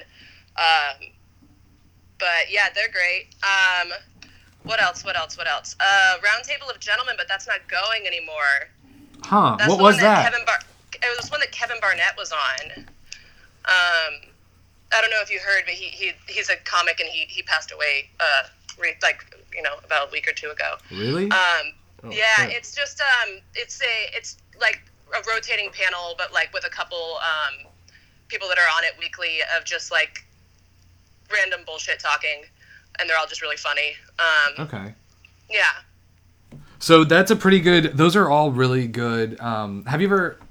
Good. Yeah. Sorry, I almost stopped one thing and started another. Those are all really excellent suggestions that I've never heard of any of them. It's what I was just thinking. Like, uh, I like doing this and asking more people about their Yeah. about their podcast. But uh, And I love that if Amanda is listening to him, that means the saturation is getting there. Because we know That's so she's true. still 24 7 either sleeping, standing up, waiting for time, working Right, somewhere, right. or taking a subway to get between one or the other. Eating a sandwich over a trash can, yeah, for sure. Nice. it saves you a plate. What are you gonna do? I know that's what I'm saying. I eat most of my meals standing up. That's right. I, hold on. Let's see what we got here. Cause yeah, I put all my notes on on the phone. That was excellent foresight. Oh, foresight. and, smart. that, and but my phone. and now is- his phone is sitting right in front I of I was microphone. supposed to be able to Right, get it right, off right, right. because it was on Evernote. I thought I was going to be able to get it off the. Um, Now I've got a, a, pod, a Yeah. podcast question related to uh, something I saw on one of your YouTube clips because I did a little Uh-huh. research on this one. Oh no. Have you ever watched? Uh, I'm sorry, listened to the podcast "Put Your Hands Together"? No. Are you familiar with it? It's the name's familiar. It is a podcast of a live weekly uh, show at the Uprights, the UCB Theater in LA. It's hosted Uh-huh. by Cam Esposito and Yeah. Rhea Butcher. Okay. Do they sound familiar? I know Cameron Esposito. So, I mean, she's big. so she is. She absolutely is. I love Cam Esposito, and she's got a very distinctive laugh. And I wanted to ask you. I saw a clip of you at Caroline's, and I heard the laugh, and I. well by the end of your set, I was like, God damn it, that laugh sounds wicked familiar. And she would know if she was in the show. Did Cam Esposito come to that show at Caroline's by any chance? It's very possible that she was like on it. It was probably a showcase show. Um, and that means like it'll be like a handful of like eight to fifteen comics, and then but it's a nice one for like more famous people to just drop in on and try out new stuff. But I don't remember specifically. Like all my clips online are so old that I can't even remember what show that was. But she's definitely been there. It definitely sounded like she was there, and it definitely sounded like so she was funny. loving your shit because. Oh, I like that. Yeah. Can I put that like on my bio? Does that count? I think it's the first thing on your bio. it's the first thing on my bio. Right, right. I guess. I don't know. That the fact that you that the fact that she was laughing at your jokes. That is yeah. Greg uh, definitely went in on the research, and I kind of just yeah, good work, man. good. Thank you, Greg. I should watch those clips. I should I should watch those clips. Well, you should, because I think the clips were kind of old, and I was just thinking to myself, I, know. I, remember how you said that you're, uh, you know, like the ugly underbelly of the the world that you're in is that you got to spend a lot of time sucking the dick the with the worst. self promo and all that shit. But you got to do it. You know what I mean? Like the people that are Yeah. pe- people that are putting laugh tracks on their shit might get in They- there. yeah. Some guy will look at the other guy and go, "I don't know. It sounded like people were laughing," and your soul will just go, "Fuck that shit. I, I didn't Right. fucking go to that." But then they end up getting on. You know. So you gotta you That's gotta. the thing. I was thinking about the other day. I was like, um, kind of just in my head judging someone for being so like self promotion and getting this out there and going for every opportunity and like just like constantly like saturating like my t- like timeline and like Instagram with all this stuff and like kind of overselling what they were doing. And I and then I realized like you know that thing they say where it's like the things that you hate in other people are the things that you like see in yourself type of a thing? Where I was just like that's what I should be doing. Like that I'm only mad because I'm I should be doing that. like, yeah, it can be embarrassing, but like it's working out. Like that person is succeeding because they are like putting everything into it and like not trying to be self-deprecating because that's like not cute. That's just that means that you don't have confidence in yourself. Yeah, but still, fuck that It's a guy. really hard thing to fight against, though. It is a really hard thing. My kids play uh, this this uh, online game Fortnite, which you may or may not have heard of, but oh yes, I have. every time they get killed, like now it's it's like Pavlov with the bell. Every time they get killed, my kids yell out, "Try hard!" Look at these tryhards, Jack. yeah.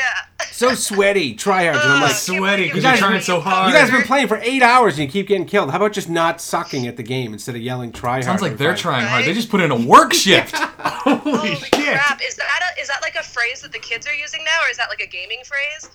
It's I don't know if it's a The gaming. opposite of a noob.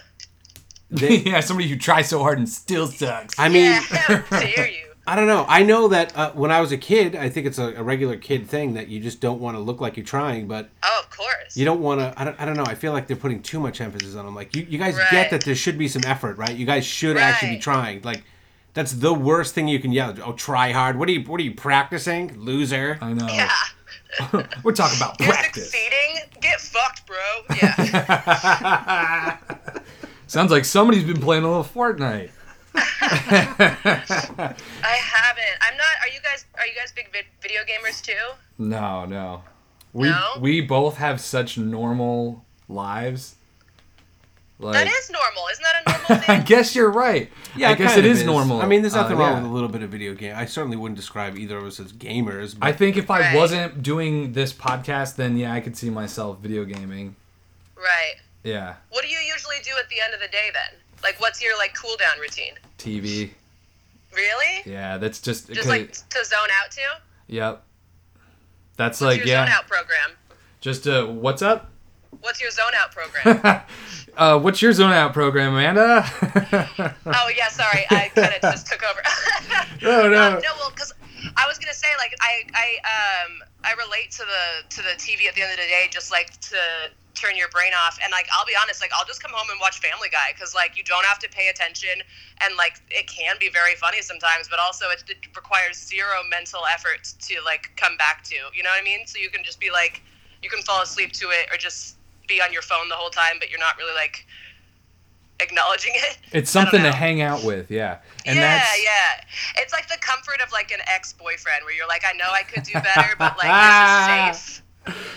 Family Guy is like an ex-boyfriend, Yeah, like he's a good guy, but he just wasn't really like he didn't have a lot of ambition. right? And But he gets on your nerves while- after a while. Yeah, but every once in a while you get a little drunk and you fall back in. You guys spend the night together. That's right. It's funny at first. Yeah, right. Then he just get- And then you he- then he just gets old. Like, yeah, you're like I've heard this before. Like we get it.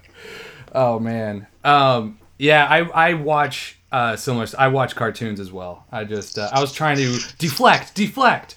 Oh, Because okay, all right. You feel a toothless hooker's gum sliding over your ball bag. You take a crisp $10 bill and send her on her way into the night. The all new Lincoln Navigator. yeah. Where are you I live now? in Where are you now? Uh, I just moved from Bushwick to Bed-Stuy. Yikes! Um, it's uh, it's. I mean, yeah, but like, it was. It's just. It's just us all gentrifying again. Like, Bushwick is what I mean. It Bed-Stuy just is what keeps going back was. and forth like the tide, Greg. Right, right, right. well, it's just like we pushed out into Williamsburg, and now Williamsburg's too much. Like Bushwick and Bed-Stuy are basically like the same thing now. Okay. Oh, when I hear Bed-Stuy, I'm just thinking like that was like hardcore, like in the 80s Oh, and for 90s, sure. right? Murder I Town. did get like a good bit out of it when I first got here because there are times where people like you like in certain areas it's less gentrified and like they very much and rightfully so are annoyed with your presence because you're jacking up the rent for everyone by being there type thing. Uh, but I, I'm not. I won't do the joke at you. But I had a guy on the train. Um, Don't joke at me, uh, bro. but I had a guy on the train like start yelling at me. Like uh, it was just like a couple of us on the train, and I had my headphones in, so I was like pretending I couldn't hear him. But he kept just getting closer and closer, and like he was just saying like some like at, at one point he was just like. Uh, uh, I used to kill sluts like you in the '90s, and just like yelling shit like that, like in my face and stuff, and like that was a really like scary. But I got a bit out of it, so Sounds it's fine, like you it. know? Yeah, that's looking on the brighter side. Sounds like a Yeah, pretty neat guy. Yeah. Sounds like he was. He did. You know, he meant well. Sure, I mean, yeah, and he was making some really solid points about gentrification. So, Yeah. I mean, I, I get it. And he was very drunk. It was it was midday. He was a gentleman. Yeah, very kind New. York. Have- kind I just- eyes, kind eyes. Kind, very. You could see his soul. I saw. I listened to this episode of the. Do you listen to the Dollop? Oh yeah, I love the top. I should have said that. Nice. Have you? Good. Yeah, Greg got me into it. Um, and now I listen, and now I listen. So, Mm-hmm. uh, there was this episode on Moving Day. Did you hear that one? Moving day. I don't think so. Uh, yeah, it was kind of. How in- old is it? um, I'm not one of the newer ones, I think. Is it? Yeah, it's like one of the last I'm few. not caught up, so that makes Okay. sense. But tell me about it. It's uh, it's interesting. It's about in in New York City when it first started, like when the the new- when it was New Amsterdam, Mm-hmm. and probably in the early 1600s. They it was like every what day was it? It was like every March or something. like Sometime in March, everybody would move. Like on March 15th, everybody would move, and they Like continue musical chairs, or they would move like musical Out? houses. Yeah, Yeah, exactly. yeah, yeah. That's hilarious. It's Why would they hilarious. move? Why? Because it they did it one year and then they did it the next year and then somehow they just made it a tradition. It turned It's into a tradition. holiday. And they ah! did it all the way up through like the fucking 60s and it was like a nightmare at some point. Like that just seems a insanely Yeah. impractical. Yeah, dude, it is. It's a night. It sounds like a nightmare. It's a And ridiculous also, episode. Like, is there like jockeying for the best houses? Like, at one point, are you getting fucked by moving from like a mansion to a shack because you like woke up late? Well, you move in with your. It's not like you just got to run to the nearest empty house. I mean, there's a lot of like lease exchanges and people. Uh, Okay. yeah, so you're gonna So stay like within even like your like price an range. Even bartering trade type thing. Yeah, yeah. Ah, I, It's- I gotta listen to that one. It's really really interesting and like the movers, it was like uh they like kind of ran a racket because you either you had a mover or you didn't, so they like would just jack the prices up to whatever the Of fuck they wanted. But everyone was just like, it's tradition. right. it's- Uh-huh, yeah. That's the way it is. That's the way it is. That's twenty funny. bucks an hour. It gets crazy. There's a day in Boston every year because there's so many schools in Boston.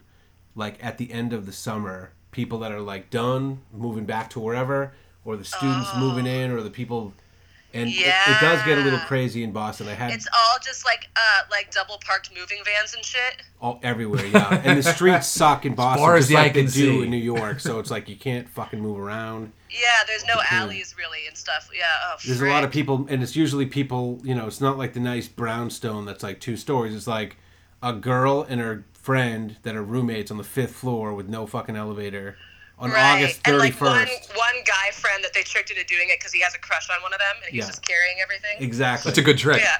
It's Yeah. a great trick. Yeah. Where so wait, are you um do you are you doing a whole bunch of traveling for comedy like cuz you were just talking about Boston it seems like you are Oh familiar yeah, yeah, with yeah. I just did. I just did an East Coast trip with my um, my co-host for my monthly show. Um, she's from uh, Maine, so we did like a trip through like uh, all across, all up the East Coast for like a week and a half, um, doing some shows, and then ending up there. And I did like Thanksgiving with her boyfriend's family actually, and then we headed back down. But it was fun. Was that in Maine? Where in Maine was that? I lived in Maine for a while. Uh, I think it was Portland. Okay. But we went. We did some sh- other shows in the area. Oh God, this is why Google Docs are so important uh, because my memory is so bad. But um, yeah, we did like uh, Boston, uh, New Hampshire. Is that there? That's there, right? Yep. New Han- I think it's yeah. I think so. uh, and like three other spots. But it was uh, it was really fun. It was freezing cold, but but it was nice. And then just before that, I did a I did a West Coast one through like um, like San Diego, Phoenix, New Mexico, like like Albuquerque, and uh, yeah, it was it was fun. That is fucking cool because three years ago, you definitely weren't doing that type of travel. No, like the only travel I was doing was like back to Phoenix for like, and I would like book some shit around that for like holidays and stuff. But so now it's great to Wait, like. you, you were talking about a uh, Pennsylvania trip. Like, ironically, you were like, yeah, this fucking bullshit two hours west of the city trip I did out to Pennsylvania. What on the la- on another episode? Yeah, on, Oh, our, on our last interview, she was talking about it. So now you're doing like you know multiple dates up up into Maine and yeah, uh, the I mean, West and a lot of that is like a lot of that is like, yeah, I'm better at comedy now, so I feel more comfortable doing it. But it's still you put it. To, it's not like it's not like I have like a booker that put it together. Like you still have to reach out to the venues and send them clips and negotiate money and find a place to stay and like all that stuff. So it's it's not like it's not like I've I've succeeded to the point where I'm I'm just getting told that I have a spot or something, but. I've gotten good enough where people will let me ask for one, you know? Well, that's saying that's something. That's awesome. Like so you're doing more time now it sounds like. Like what type of set is is Amanda doing now? Like 15, 20, 30? Well, in the in the city, it's still pretty much the same, just because that's how a lot of shows are booked. Like, I'm not to the point where I'm going to get to a headlining spot at Caroline's, but they'll let me do 10, 15. Um, but on the road, I got to do like 30 to 45, which was rad. Fuck yeah. Is that is that But it- daunting to all of a sudden have to be up there for like 45 minutes? It's it's daunting just when you haven't done it for so long because you get so conditioned to know how many jokes fit into 10, 15 and which order you want to do them in that like to fill that space out with more jokes in between it just like it throws you for a loop and like your concept of your time on stage feels really bizarre but you get like after you know two days into like a i feel weird calling it a tour but to a, a string of shows It's a like tour. you get- Call it what it is. It's a tour. I know. I just feel like there's there's there's some sort of like you have to earn being able to call it a tour. You know I what think I mean? you've earned it. You put it together. You you're doing yeah, more I work. guess. Wait, so now this is perfect timing for me to tell the listeners what my main thought on Amanda Hurley. We were talking about it before the before we came on, is that this is the thing. I, and, and I want to tell you, it's a it's a parallel in the way I think. I'm from Massachusetts. I moved away from this excellent support system and all these mm-hmm. possible bennies I could have had. I moved up to Maine for like ten years because I just was like, I want to kind of do my own thing. I want to make sure I'm able to do my own thing. And then in 2011, Right. I moved down to Florida. I got no family down here or nothing, and I just wanted to kind of, you know, that you. It's it's kind of probably a lot of the same reasons people get into stand up is you want to just make something out of nothing and just fucking muscle through it. Right. So this is this is what I think. What I think Amanda Hurley is, with, without getting too too nuts, uh, very attractive girl doing stand up going out of her way to what's the word on stage maybe frump it down a bit because she doesn't want any fucking bonus for the female anatomy. And i love Right. that. I think that's like a big uh, even if it's not like a conscious part it's definitely a big subconscious part of like because I, just hear it and almost everything that you're saying. I'm like yeah she is like i'm not fucking getting any bennies. If someone wanted to offer me something for free fuck off. Although i would take it because da da da but then you're still like no fuck off. I want to do it myself and i like that you know there's something about putting yourself in a uh, you know a tough situation and fighting your way out of it Thank you. Uh, that's super. That's very nice. Uh, it's definitely like. I, when I started, that's definitely like when you were talking about like frumping it down or like just dressing down on stage was something that I was like really conscious of doing because a I knew that I probably wasn't that funny and like the a couple of times I was getting uh, creepy people that were like fake offering me stuff, but it was like you know like it's like the comedian aver- version of being like Netflix. Do you want to come watch Netflix? You know, or they'd be like, "Hey, you want to like, come some tell some I'd love jokes to have and you on my show sometime. Can I get your number?" And then that that offer for the show never comes up, and you're like, "Oh, okay, weird. I was wearing short shorts on stage, and now I'm very funny to him, but he's not really gonna book, you know, like that kind of a thing." So I was like conscious of it uh, at first, and now it's just like now it's more of like a comfort thing on stage. Like that's not my that's just like my more my style. I did notice here, like when I moved here, that like, and I guess it's also like a change in the landscape of comedy because there's more women and there's you know a, a big uptick in like feminism and stuff like that, where people are more comfortable um, including their sexuality in their comedy and not having it be something that detracts from their skill if that is a part of their personality and their persona on stage. And like that it's like becoming more apparent that like that's not a, a, a downside or anything. Like it's like you can do that if that's if that matches your character and your personality and it shouldn't be something that is frowned upon. So i think there's something cool about that too that's happening now. But it's still it's still just like not my style. Like my a lot of my female uh, comedian friends here are very much more like um, feminist and like more sexualized as people in their everyday lives. So it totally makes sense that it would translate to stage that way. And I'm just not. I'm like very um, awkward, like in that sort of sense. So like that's part of it too. It's not. It's but I'm rambling. But um, I don't know. I think there's a case to be made for both sides, but that's just kind of how I've always played it. I I I see you do yeah, oh sorry, I just got lost like thinking about it. Yeah, I 100% agree. Like you're just you're playing that character You that said is your short character. shorts, by the way, and he kind of glazed over like two minutes. Glaze over, I ago. fell back in the back of my chair, started foaming at my mouth, and the um yeah, because you gotta I've because have you ever experimented and like gone back and forth and like uh, uh, like trying to wear different things and seeing what kind of reactions you get on yeah, stage? I'm definitely doing that more so now because it fits more thematically the show. Uh, my monthly show that I have with my co-host Irene Fagan Marrow. She's More very, very funny. Um, but our show is called We're Tired, Uh-huh. and um, it's it, it's her show that she uh, we are doing together now. But um, we do it at the Cobra Club in Brooklyn, which is like this super rad rock venue with like a black box theater in the back. Cool. Um, but the concept of the show is that it's every it's a show um, featuring comedians that are everyone except for straight white men. so it's like a very much it's like a Whoa, whoa, whoa! feminist What are you trying to say? I know, I know, I know, I know. But the whole, like, essentially, the whole concept of the show is like it is like a, a joke attack. You know what I mean? Like we are we are being like intentionally over vicious up top and stuff like that. So Right. of course it's the show where we're just like, yeah, I'm gonna wear a leather skirt, like blah blah, you know, like that kind of thing. Right.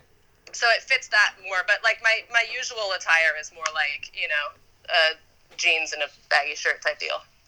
Right. Yeah, because I, I um when you you you I've done that before, like just experimenting with different kinds of uh, clothing, and it does it starts changing. It starts going in a different direction than what you the rest of your presence is, and it's weird. Yeah. that that yeah. it's just about what you're comfortable in. Like, imagine if you like had to give like a, a lecture or like a, a speak in front of people at work or something, and like you're wearing.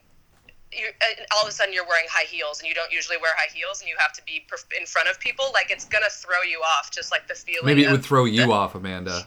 it- oh, oh, I'm sorry I don't mean to you're right yeah. it is, it is uh, I don't I mean do my to- best yeah, work. I do my best work And in heels. you're- thinking heels I think you call them That's right. but yeah um, yeah it's just it's just like i think it's whatever makes like for some people i think it makes them incredibly more confident to feel like they are you know like it's empowering to to dress nice and like feel good about your appearance and it makes you more confident in the material you're telling and everything like that um, but me it would make me feel like i don't know exposed and like uncomfortable like there's comics that will do like there's a couple shows here that are naked um, all Like- the performers all the all the comedians have to perform on stage naked And what about the audience?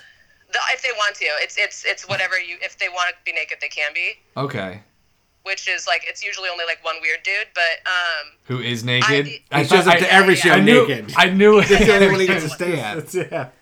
Yeah right yeah he, he got kicked out of every other show he goes to all of them that way Sir, but, this is a uh, subway. Get out. We just told you yesterday. he's like fine go where they understand me but yeah uh, like and i think that that's an incredibly like brave thing to do and it like i think it opens itself up to a lot of like very funny situations and like vulnerability is definitely like very entertaining for people and like relatable uh, but i would literally shit my pants if i had to do that but i wouldn't Not be No, you you were naked. Yeah, I you don't think you would. shit on the stage Ah. No shitting on the stage, please. Please. Yeah, That right? that Please. actually sounds fucking next level horrific. Yeah. Naked right stand it's up. terrifying to me uh, but You know, there's a- I people's think- number one fear is public speaking. I know And, And, like- no, what's Oh wait, no, yeah. wait now? It's Death number- is number two. Public speaking Yeah. one. public speaking naked. They just found a new fucking I'd level. rather be in I know, the right? coffin than giving the eulogy. Is that who? Was that a vaudeville act? No, that's fucking Seinfeld. Seinfeld. That's Seinfeld's line. He says, The number two fear is death. Oh, right, right. the number right. one is public. They'd rather be in the coffin Than than do- giving the eulogy. It is all right. That's a great line. Uh, it's beautiful. But yeah, uh, so, what's your? Uh, I love the aspect of us getting to talk shop uh, or having you talk shop because I think that's what people really enjoy listening to. Even though you said I only listen to podcasts with comedians where they're not doing that. Um, yeah, for the most part. for the most part. uh, but still, um, I think if we do, we talk a little bit shop this time, then the next time we come on, and which could be a lot sooner and not three years from now, then we can then we can do some uh, fun stuff like some. The, three Yeah. years from now, it'll be you guys giving my eulogy. I will have died. I couldn't. It's my biggest fear. That's not even. Ugh. Um. So. What was I? Yeah, yeah. So, what's your how are uh, uh, what does your set look like now compared to what it did the last time we talked? Like, how many jokes do you have that are the same? How much has it changed? Um, what's yeah? What's going on? I definitely like, and I judge myself for this, but I definitely have some jokes that I probably still keep in my roster.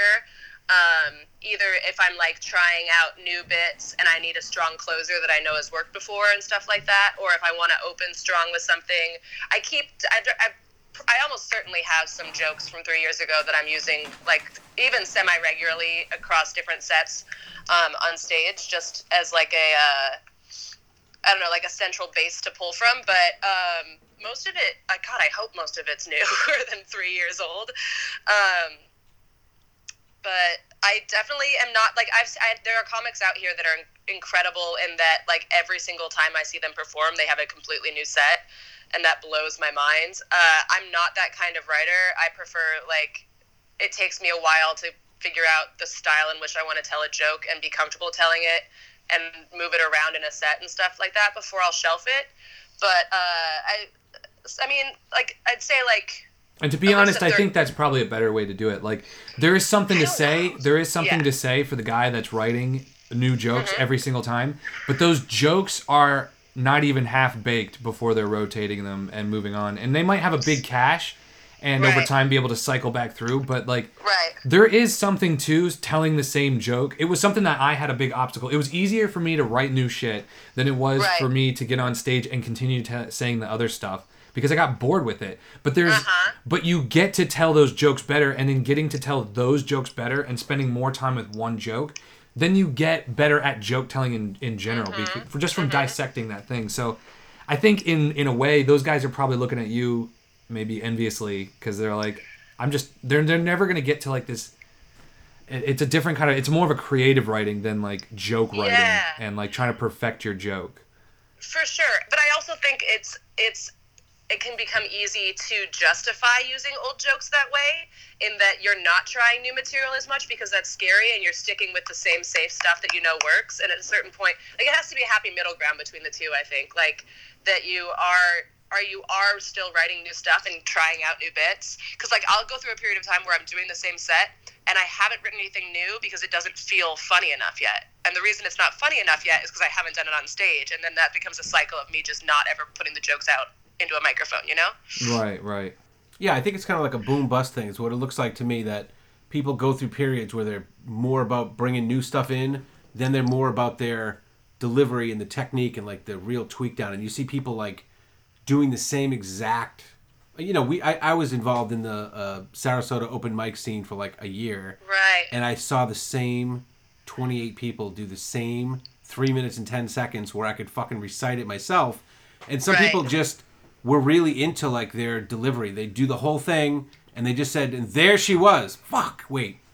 There she was. and there, yeah. You know, and it's like that was just brutal to me. Honestly, I really loved the idea of stand up. I told you three years ago, I'm sure you don't remember that I didn't even know stand. I suppose I knew it was a concept at some level, but I didn't know it was a thing you could do until I was Right. in my late 30s, and then I tried it for a year, and I really thought I was going to love it. I just don't love the the the attention to detail in like the Oh, it's vicious and it's tedious It's and brutal. like, and it's just like you're.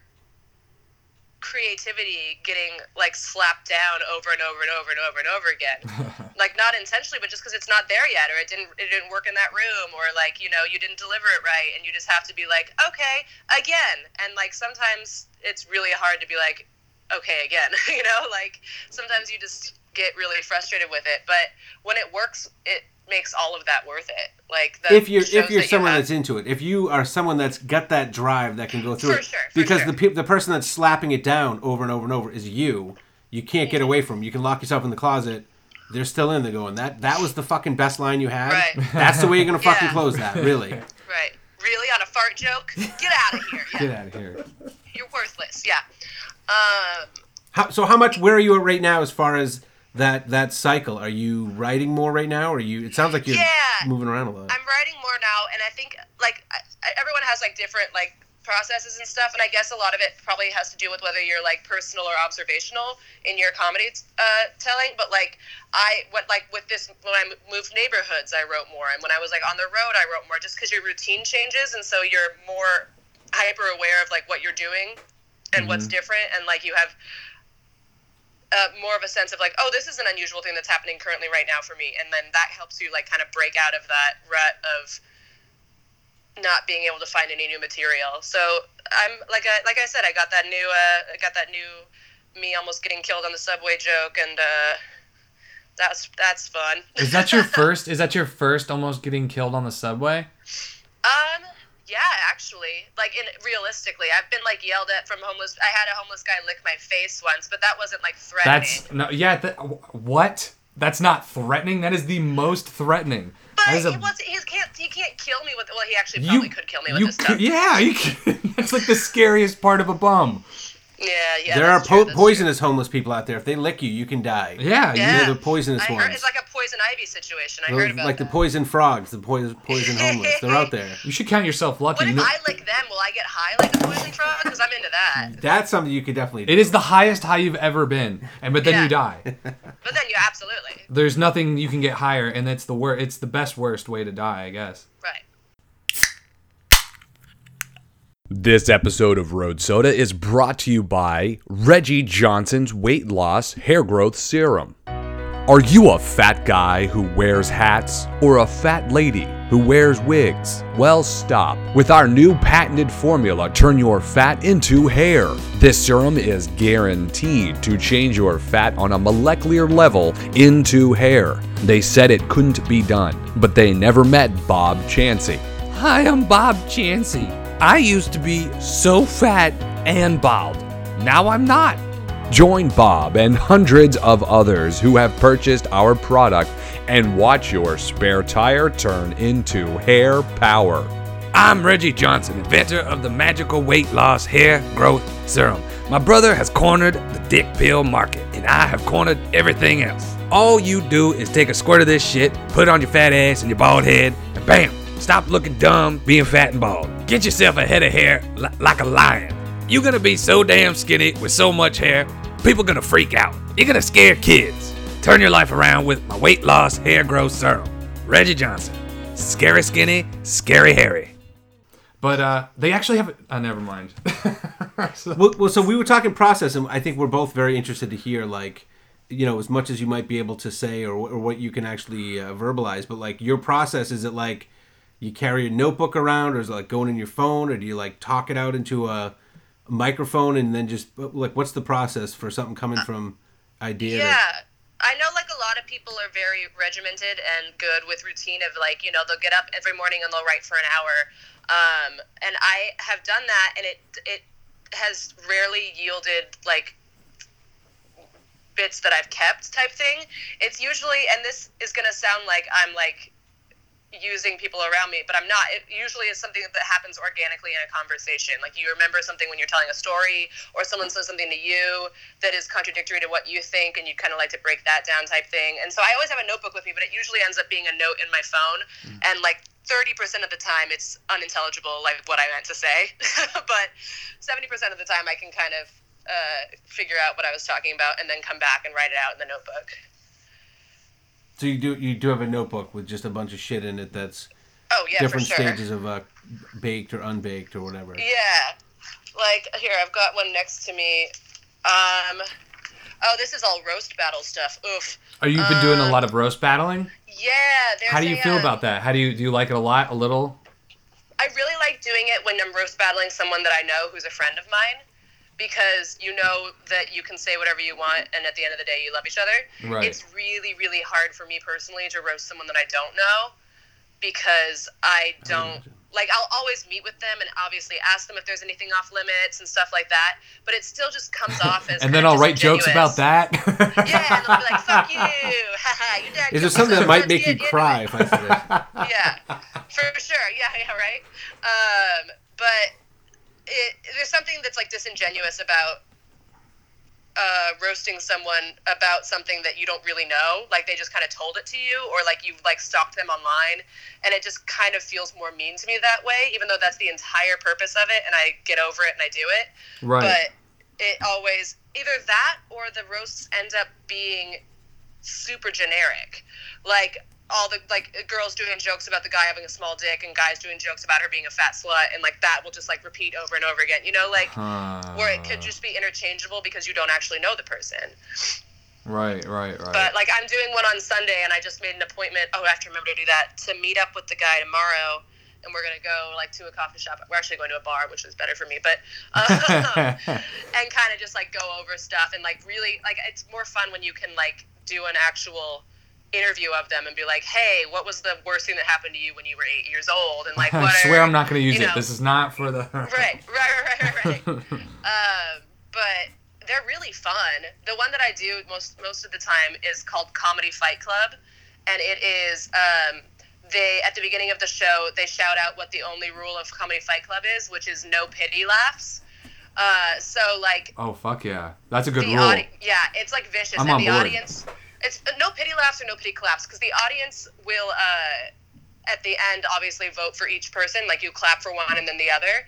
And so what usually happens is like one person will get applause and the other one will get frickin' silence, and that's the most painful thing that ever happens is when you're just like, oof. Like it's brutal, but it's so good in that way because it's completely honest. Like everyone's, it's not none of that Mr. Nice Guy comedy stuff. It's just like, nah, you biffed it, dude. Like it's great. Next. Yeah, and then like in between, the judges will come up and roast after each round. Like they'll write jokes about the comics that are roasting each other right there on the spot, and then just like lay into them in between rounds. It's just like really fun, like raw, dirty, vicious, organic. It's great. Well, sounds like a great fucking wholesome time. You know what I just thought of? I have a new nightmare now after hearing that. Go ahead. Naked comedy roast battle. Oh, And no. don't clap. Do not clap just because you got a tiny dick. I want Oh, complete God. silence. That. Uh, you say that now, but by the time we have our next call, like that will have happened. And I even got a name like for the it's show. somewhere in the cultural zeitgeist that that like someone else just just I fa- I thought of the worst tingled. hell on earth. Here's the name of the show Suicide Machine. Suicide machine. God, that's bad. Oh, it's such a good bad idea though. Yeah. Oh, you think your roast battle's harsh? Yeah, right. God. oh God. Yeah. What? What's inspiring to you right now? Like, who are you? Are you really just who are you looking up to? Who are you looking at and going like, man, that's they're doing really well. What? Oh, what can I use? What can I use of that? Um, use of that or just like. Well, I mean, like the style. Like I could learn them? from that. I could. Well, I think in admiring you, you're kind of like using it to grow in a way and then having For it sure, inspire. for sure.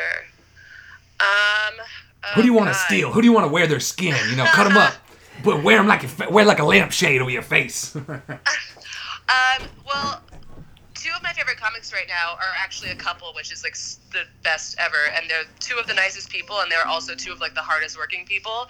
Um, Sam Evans and Carmen Lagala.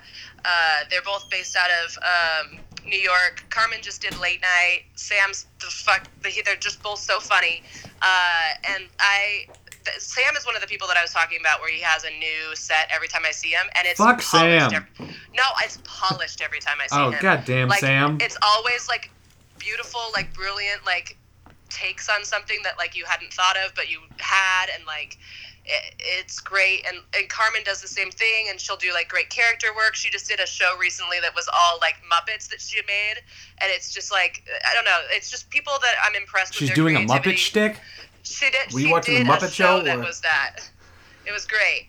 Uh, but it's just like people that are uh, constantly thinking of new things to challenge them creatively and like coming up with new material and like having it be good and and also being nice people, which is like very very wonderful to see when the people above you are actually like got there because of talent and stick to itiveness and not because they were stepping on people on the way, you know? Right. Yeah.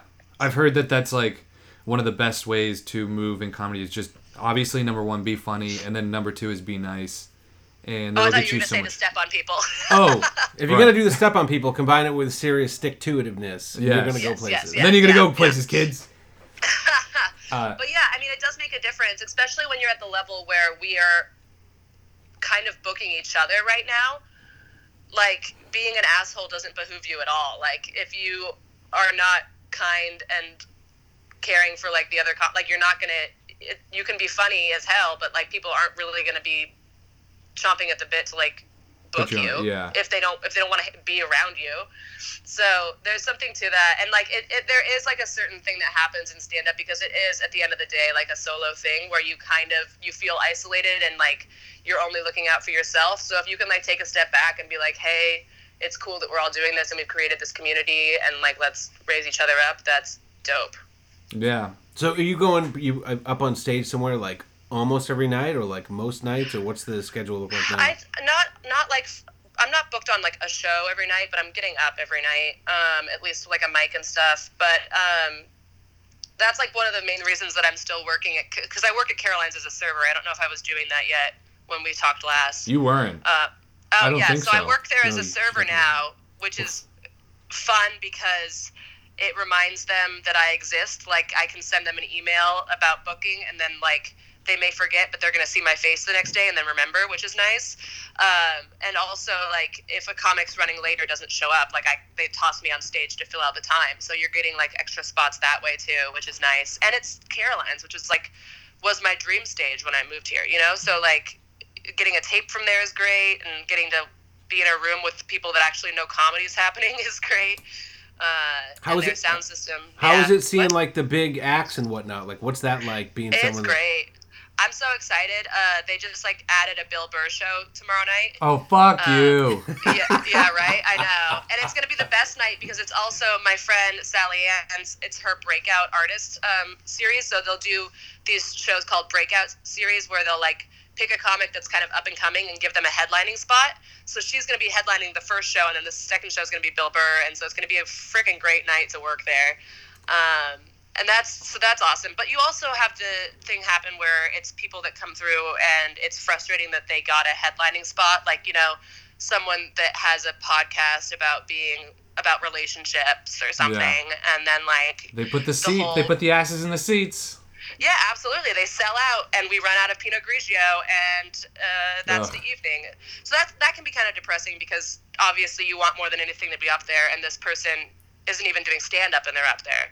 So, um, but it's also a good lesson learned in in promotion too. So So you, are it's- you gonna get? great Are you people, gonna get great. Bill Burr on the show for us? yes, yeah, I'll talk to I'll talk to You're gonna talk to Billy? All right, perfect. Yeah, I'll talk to him when I see him. Thank you. I just you Uh, just painted a picture for me. I just saw you like with the tray. Show us the picture. I just saw a picture of you with the tray, like walking up to table ten and just like hating whoever it is, the lowly, undeserving person, and just having you, yeah, you fucking hack, It's bullshit. I should be up there. Yeah, I always I always thought that comedy clubs didn't hire like the a lot of staff that wanted to be on stage. a, a lot of clubs do have that rule but caroline's is different and i don't know why or if it's just a business model that they've always had but like every almost everyone that works there is a performer of some kind um, like we have I, have, I work with several opera singers uh, multiple musical theater people dancers actors a lot um, uh, That's- there that's were- good. yeah yeah Why wouldn't you want Well, the people that work there to be like you know, Actors, yeah. Ex- yeah, well, or, or because because they then leave for six months when they get a show, you know. But we have enough people rotating in and out that that works for them. So yeah, it's great. It's awesome that they let us do that. That is really cool, and I think it's it's good. Yeah, I think in like maybe some place out in in the like Kentucky that might be a thing, just because the guy's always going to be thinking about getting on stage, and it's only a matter of time before he dips out to like to, to move to. New York, but they're on. You're on. You're in Times Square, and it's like Yeah. you want people who are going to be on, who are going to be able to perform, and who have like that, th- who are better at talking to people, and Yeah, that's a pretty like, good no- way to vet. Is being like, No, yeah, Yeah. no one that like lives in New York would actively make an effort to be in Times Square if it wasn't for their career. So like that's the only way to get them to hide. Like, t- like no New Yorker's gonna be like, perfect, I'll commute to Times Square. I love it. My favorite place in New York City. Let me think. Hmm. It has to be Times Square. I swear to God, Yeah. every time I see a crowd at Times Square, like say it's for the Thanksgiving parade, or the only thing, the first thing, and the only thing I think of is there's like a million people on that street. Where does everyone piss? And how is that not the most important thing to all of them? Just Um, right there. I worked. I Just worked right New there. Year's Eve. New Year's Eve at Caroline's, which is right in the center of Times Square, right next to where the ball drops, and it is a sweet, sweet taste of the post-apocalyptic world we're about to live in. like it is Nightmare City, USA. It's so bad.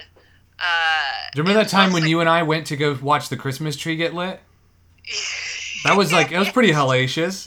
It's uh, like you're not even walking; you're being carried by the shoulders of people next to you because they're so close to you that you're they're just like Everyone's just carrying you. flowing like a river, and we don't know Yeah, how it works. Yeah. It's it's it's horrible, and I keep getting jobs where I work in goddamn Times Square. Like I worked at Colbert, which was in Midtown. I worked at Letterman, which was in Midtown. I, worked- like I, I I am doing it to myself. I don't know how, but I am. You're a midtown gal. Yeah, that's me. I just love that Olive Garden. It's so good. I know it's it's the best. Have you been to this a really good Italian restaurant in Times Square? Take people to fucking uh, Olive Garden. Go to New York City and take somebody I to did Olive do Garden. that to my roommate when he first moved here. He had like just gotten in and he had a suitcase, and I was getting off work, and I was like, "Okay, you just got here. Like before we go back to the apartment, like I want to take you to my favorite restaurant, like just to give you like a taste of like New York and like have a good first meal. Like it'll be on me." And I had him meet me there, and it was Hooters, and it was the best thing I've ever done in my life. That's the best place in the town, man. I was like, "You're gonna love the yeah fried pickles here. They're to die for." They're to die for. Best place in the. That's brilliant. Um, so and how long? How long have you been working at Caroline's now? Oh God! Well, I was working there as like a, at the host stand for a while, so probably almost two years now. Two years, maybe a little bit more. How did you yeah. get? How'd you get in there? Um, one of my one of my closest friends who actually got me the job at um, uh, at Caroline's was someone that I worked with at Letterman before, and so after he left, he was working at Caroline's. He let me know that they were looking for hosts, and like yeah, got me in there, which was cool. It's all about who you know, kid. Yeah, he's the one that I did the uh, the West Coast tour with. Fuck yeah. Yeah. Good Fuck. dude. That is great. That's great. That is, and um, it is really good to hear that you are still doing that. You're in this time now of doing it where like fucking anything can happen. Like, Kinda, yeah. Fucking anything can happen. You know. It's that it's that time where like you you're starting to get opportunities and none of them have come through yet, but it's still exciting. Like that you're even getting these like interviews and calls and stuff. that You know that what I mean? I have no idea. It's like it's like the exact opposite for me though, you know, because like opposite. I used to wake up thinking anything could happen and just I had the world by the balls, and now with this Me Too bullshit, it's like just fucking sucks. I have it Well, by you your shouldn't have- You non-binary. have grabbed the world's balls. Who said the word had world had balls? what doesn't have balls? That is. Uh, um, but yeah, it's it's really I uh, uh, and I'm glad that we got in on the bottom floor. yeah, now I'm just like in like the sub basement or whatever. It's just above that. in the sub basement. And when you're flying high, uh, then you you have you still have to you still have to come back on on the show and you still have to come talk to When us. I'm really famous, I'm gonna like have my assistant come on, and I'll like have pre-written a note. Yeah, you could just text your assistant and then he'll read your texts. Yeah, yeah. Uh, Amanda really wishes she could be here. Uh, I mean, I'm hearing like all kinds of steps though, like you know, even just applying for just for laughs. I know you're saying anyone can do it, but who's gonna sit there and spend the hours pouring over it? Yeah. Except Amanda someone- Hurley. Exactly. Well, who you got? You just did a. You're you're jokingly using the word tour, but I mean, fuck. What is a tour? It's multiple shows. You did multiple shows on the East Coast, multiple shows on the West Coast. You weren't going to do that three years ago, that's two true. years That's ago. very Five. true. Yeah, fuck yeah. No, this is awesome. I can't even believe that I, I didn't expect there'd be all this extra. What are you talking about? You didn't Armory. expect? It's been three years. Of course, she's out there fucking feet on the street, pounding the pavement, bro. You don't get it. What if I was just like, well, yeah, hey guys, um, I'm, I'm working in HR right now at a paper company. It's super great, super great people. Uh, just like wasn't doing it anymore. Which, yeah, if I quit, can we still do another one where I'm just like talking about my really boring desk Yeah, job? I think either Perfect. either path or either end is still good for us. Oh, great. it's still funny. It's still going to be a good end for us because uh, I think people That's are true. really going to like hearing where you go and following along. And then I also think that people uh, would think it's really funny if you do. Yeah, so It'll either be it'll either be like a car wreck or an air show, depending on where I'm at. But Both it's things- exciting either way. both things you want to see, both things you want to watch. Right? Wait, wait. So now you just brought up a question. So, wh- how many people? I mean, you must know a bunch of people that have been in the show for years. When I, you know, like doing what you're doing, scrapping it out, trying to find ways to get on stage. Like, have you seen some people that just ran out of steam that you just didn't think would? You know, people that have maybe done five, six, seven, eight, nine, ten years that are now they're not you know staying with it. They're HR at some place or whatever. For sure, but it's more so like people that I started with in, uh, back home. That when I come back, I, I, you know, I see their name, their face on like a real estate sign or something like that. Instead, I feel like for the most part, if you come to New York, you either keep doing comedy or you leave New York. And I wouldn't, you know, what I mean, like there's no, you don't come here and then switch to uh, something that you could have done back home. You Well, know? so have you seen that? Like, you know, your friend Carrie that was on stage a million times with you at different places, and now she moved back to Milwaukee, or God, I mean, there's got to be, but I really can't think of anyone. And part of that is because there's just so many people in the scene that, like, if someone blips out and you haven't seen them for a couple weeks, you kind of just like forget. Or, or it's. Just I that love haven't that seen tunnel that. vision. Yeah. You're like, you're not here. You're fucking dead to Don't me. you're dead to me. Not step right over. Forget. like in a- People forget. Not in a judgmental way, just in it because we're also focused on ourselves. That if I like, if we're not seeing someone regularly, if they don't become a part of your your. Just one less asshole I gotta fucking worry about. yeah, but there's always three more right behind him. Edgardo died. Who's got his set? What can, I can get over there. Who's got that? Did, did someone pick up that spot? we should make a, a movie like that. It's just like all it completely exaggerates the cutthroatness of. Uh, Oh be- God, there was a really funny short film or like a sketch that I saw recently that was like that kind of where it was a bunch of comics uh, kind of being shitty to each other, and then they find out that there's a serial killer there that's like killing all the stand-up comics in order of how funny they are, and it becomes them being like, "Well, I That's a should get premise. killed next." Are you kidding? You can't get killed next. You've been doing that joke for five years, you know. And then they get really pissed off when someone gets killed before that. It's really funny. Fucking Uh, but it's Scott. like- it's- Scott got killed. That's really funny. Yeah, right. Are you kidding, Scott?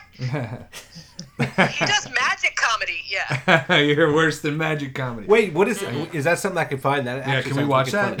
Yeah. I, I, I'm blanking now on what it was called, but um, let me see if I can pull it up without stopping the conversation. But yeah, it was super funny. It came out fairly recently, uh, and it was another comic that wrote it. Um, and It's okay. It was just. Yeah, yeah, yeah. I'll, I'll, yeah no, I'll no, you you can take your time to look for it. I'm saying it's okay that uh, if the conversation slows down, we can always. I'm gonna edit the, the um, cut this kind of stuff out. anyway.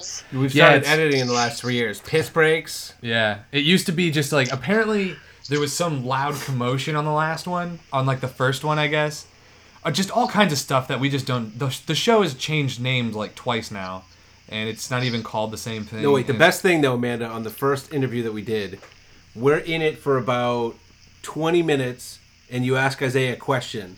What do you think about that, Isaiah? Hello, and he's gone for like ninety seconds. No edit either, by the way. He literally is gone for ninety seconds. We're trying to fill it. Then he comes back all rushed and out of breath. He's like, "Oh, hey, no, guys, go ahead." And then not even ten minutes later, he did edit out this. It must have been a crash or something because both you and I are like, "Holy shit, Isaiah, are you okay?" And he's like, "Just go ahead, keep going. Everything's fine." That's so good. I have no recollection. I have uh, I Yeah. have no idea what could have been happening, and I'm I, I refuse to listen to it. Uh, to, to- ever to ever learn what happened or Yeah, now out we what just- the mistake was. We have Yes. a pre-show ritual. I say, take that peyote after we're done. after Not we're done before. is the key word. Is after we're done. I gotta I would say like 30 minutes in is the sweet spot. see, Greg. I, what have I been telling you? Thirty minutes in. So you work at Caroline's. You're on stage all the time. Are there any non-comedy people, comedy-related people in Amanda's life at all? Like maybe just the guy that you talk to at the what do you call the little stores in New York, the bodega. A bodega, or Bodega. a deli. E- Even he, even he gets some time. Did you did you Uh, Yeah, talk to dude, them? I do. I have oh any my time? god! I just found out that my bodega guy has more Instagram followers than me, and it is haunting me. Hey, what is he? What kind of stuff does he post? It's he does. They're like weird model pictures. It's just like him walking down the street in black and white and stuff. Okay. But like, What are they like? Really good? they're all right. He's like an attractive enough dude. Uh, but like, I've we, we've just gotten chummy enough where we like exchanged information. Uh, and he has more Instagram followers than me, but my pizza guy likes more of my posts. So like, he's winning. That is fantastic. That's 2019 right there. I like that you have Yeah, a regular real, pizza guy. yeah, oh, of course I do. He hooks it up with some, uh, you know, free seltzers and stuff. But yeah, Fuck yeah. Is there anything that you want to say? What about like obvious? Uh, yeah, give us your all your Instagram, your Twitter, that kind of thing. for sure, for sure. I'm um across all social media. It's uh, Amanda June Moon. Uh, that's what all of that is. And I don't know if there's anyone that is in New York that's listening, but uh, my monthly show at Cobra Club is going to be on the 28th. That's the last Thursday of the month, 8 p.m. at Cobra Club. It's completely free, uh, and it's going to be a super rad lineup of people. And that's called We're Tired, right? That's We're tired. It's always Yep. the last Thursday of the month. Yep, exactly. Nice. That is actually technically the most exhausting day of the month, so I think it fits It's- that it's called We're Tired. hmm yeah, it's pretty much. Uh, we fall asleep at the end every time. No, uh, no, we don't, because it's too funny. Please come. Um, but yeah, no, it's a very fun show. That's like my my main push right now, because we've gotten a lot of like write ups for it and stuff. So we're hoping to get like you know industry to come and all that stuff. Well, fuck it. You're not gonna. They're not gonna come from this fucking podcast to tell you that shit. wait, wait, but you know what though? I did want to suggest two. I brought one up, but I, I wanted to suggest two podcasts to you. One is "Put Your Hands Together." We were talking about. It's the. Uh, it's the. Sh- and uh, maybe you're like already like comedy out the ass and nonstop, but the they do have some bigger names on it once in a while. But for the most part, it's like traveling shows or like local LA people that I'd never heard of. You know, so they're. Right. I don't know. It's like that level of act that is still definitely working things out, but not, you know, able to coast on any type of cachet or anything. Right. So, oh, I like that. yeah, it's I I fucking love it. It's like an every week thing. There's like it's been going on for like four or five years. I really like that. And another one I think you might like is uh, we were just talking about it on our show, so I know you heard it, being a huge listener. Absolutely. Guys, we, guys, we fucked. We fucked. You know this one? Yeah, I think you talked about that in episode. What was it? 70, 72? no, I think you know what. I- What I liked about guys, I like it actually, and I feel like it would speak to women much more. It's two That's female, definitely their fan base. Yeah. definitely, and I think that uh, th- these women are super open about like their own lives, and it's it's not like raunchy for raunchy's sake. It's raunchy because it's like, Just real. Yeah, you know, we'll talk about what it, you know. I I don't know. They had Fran Drescher on the other day. It's girls talk, yeah. talking like guys, and it's gross. Um, I I've listened to a couple of. I, I know both of them. ver- Like I know Corinne better than I know Krystyna, but they're both super nice. And like I've listened to a couple episodes, but I really need to get into there more because they have they do have crazy good interviews and. uh and a lot of like the male comics I know go on too, which is fun. So yeah, it's a, they do a good job. They they tour with that show like constantly now. oh, That's do really they? cool. Oh, well, I'm yeah, glad you had heard of both of them because I all the figured. time. What? I'm glad that you have heard of both of them and that you're listening Oh because yeah, I, I thought yeah. they both Corinne, would be good for it. Corinne was on our show a couple months ago, and she's so funny. That's awesome. They're like Fuck that. She's a she's a pretty big name, right? Like you said, they're traveling. Yeah, th- yeah, yeah, yeah. They definitely like. They're definitely. Uh, they have a huge fan base. They are being paid exclusively for comedy, and like like that. I think is like a huge point for any comic when you are able to just only have your art be what's supporting you. Um, and they're like in high demand. Like I have, I don't think I've seen them post about a show that hasn't sold out in for, for like a very long time, which And is you just had- like crazy impressive. And you had Corinne on your We're Tired show. Yeah, yeah, yeah. That's fucking awesome. Like, listen to the Yeah. markers here. This we gotta have her on in like six months because I think in a year Yeah, right after Bill. she's should not even gonna Corinne fucking on. return calls anymore. Right after Bill Burr. Mm-hmm. Fuck yeah. Well, fuck to the yeah. This Hell yeah. was fucking awesome. Thank you so much for joining us, Miss Amanda Hurley. That's my name. Yep, and then uh, yeah, everywhere at Amanda June Moon, and the last Thursday of the month is your We're Tired show.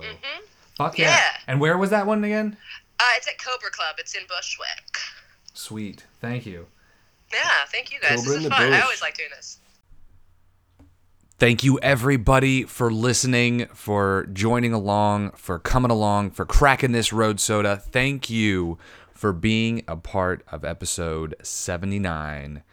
I hope you guys enjoyed. Please be sure to subscribe to us everywhere you listen to your podcasts on Google Play, Spotify, iTunes, SoundCloud, Stitcher, wherever you listen to them. Please uh, subscribe so you can catch a new road soda every Monday. Every Monday, you can crack a road soda with Greg McGinnis and Isaiah Cooper. And also, always feel free to write into us. Our email is roadsodamail at gmail.com. Roadsodamail at gmail.com. We always do shout outs and read all the mail, and we'd love to hear from you. So please do that, and we will catch you on the next episode. Have a great week, guys.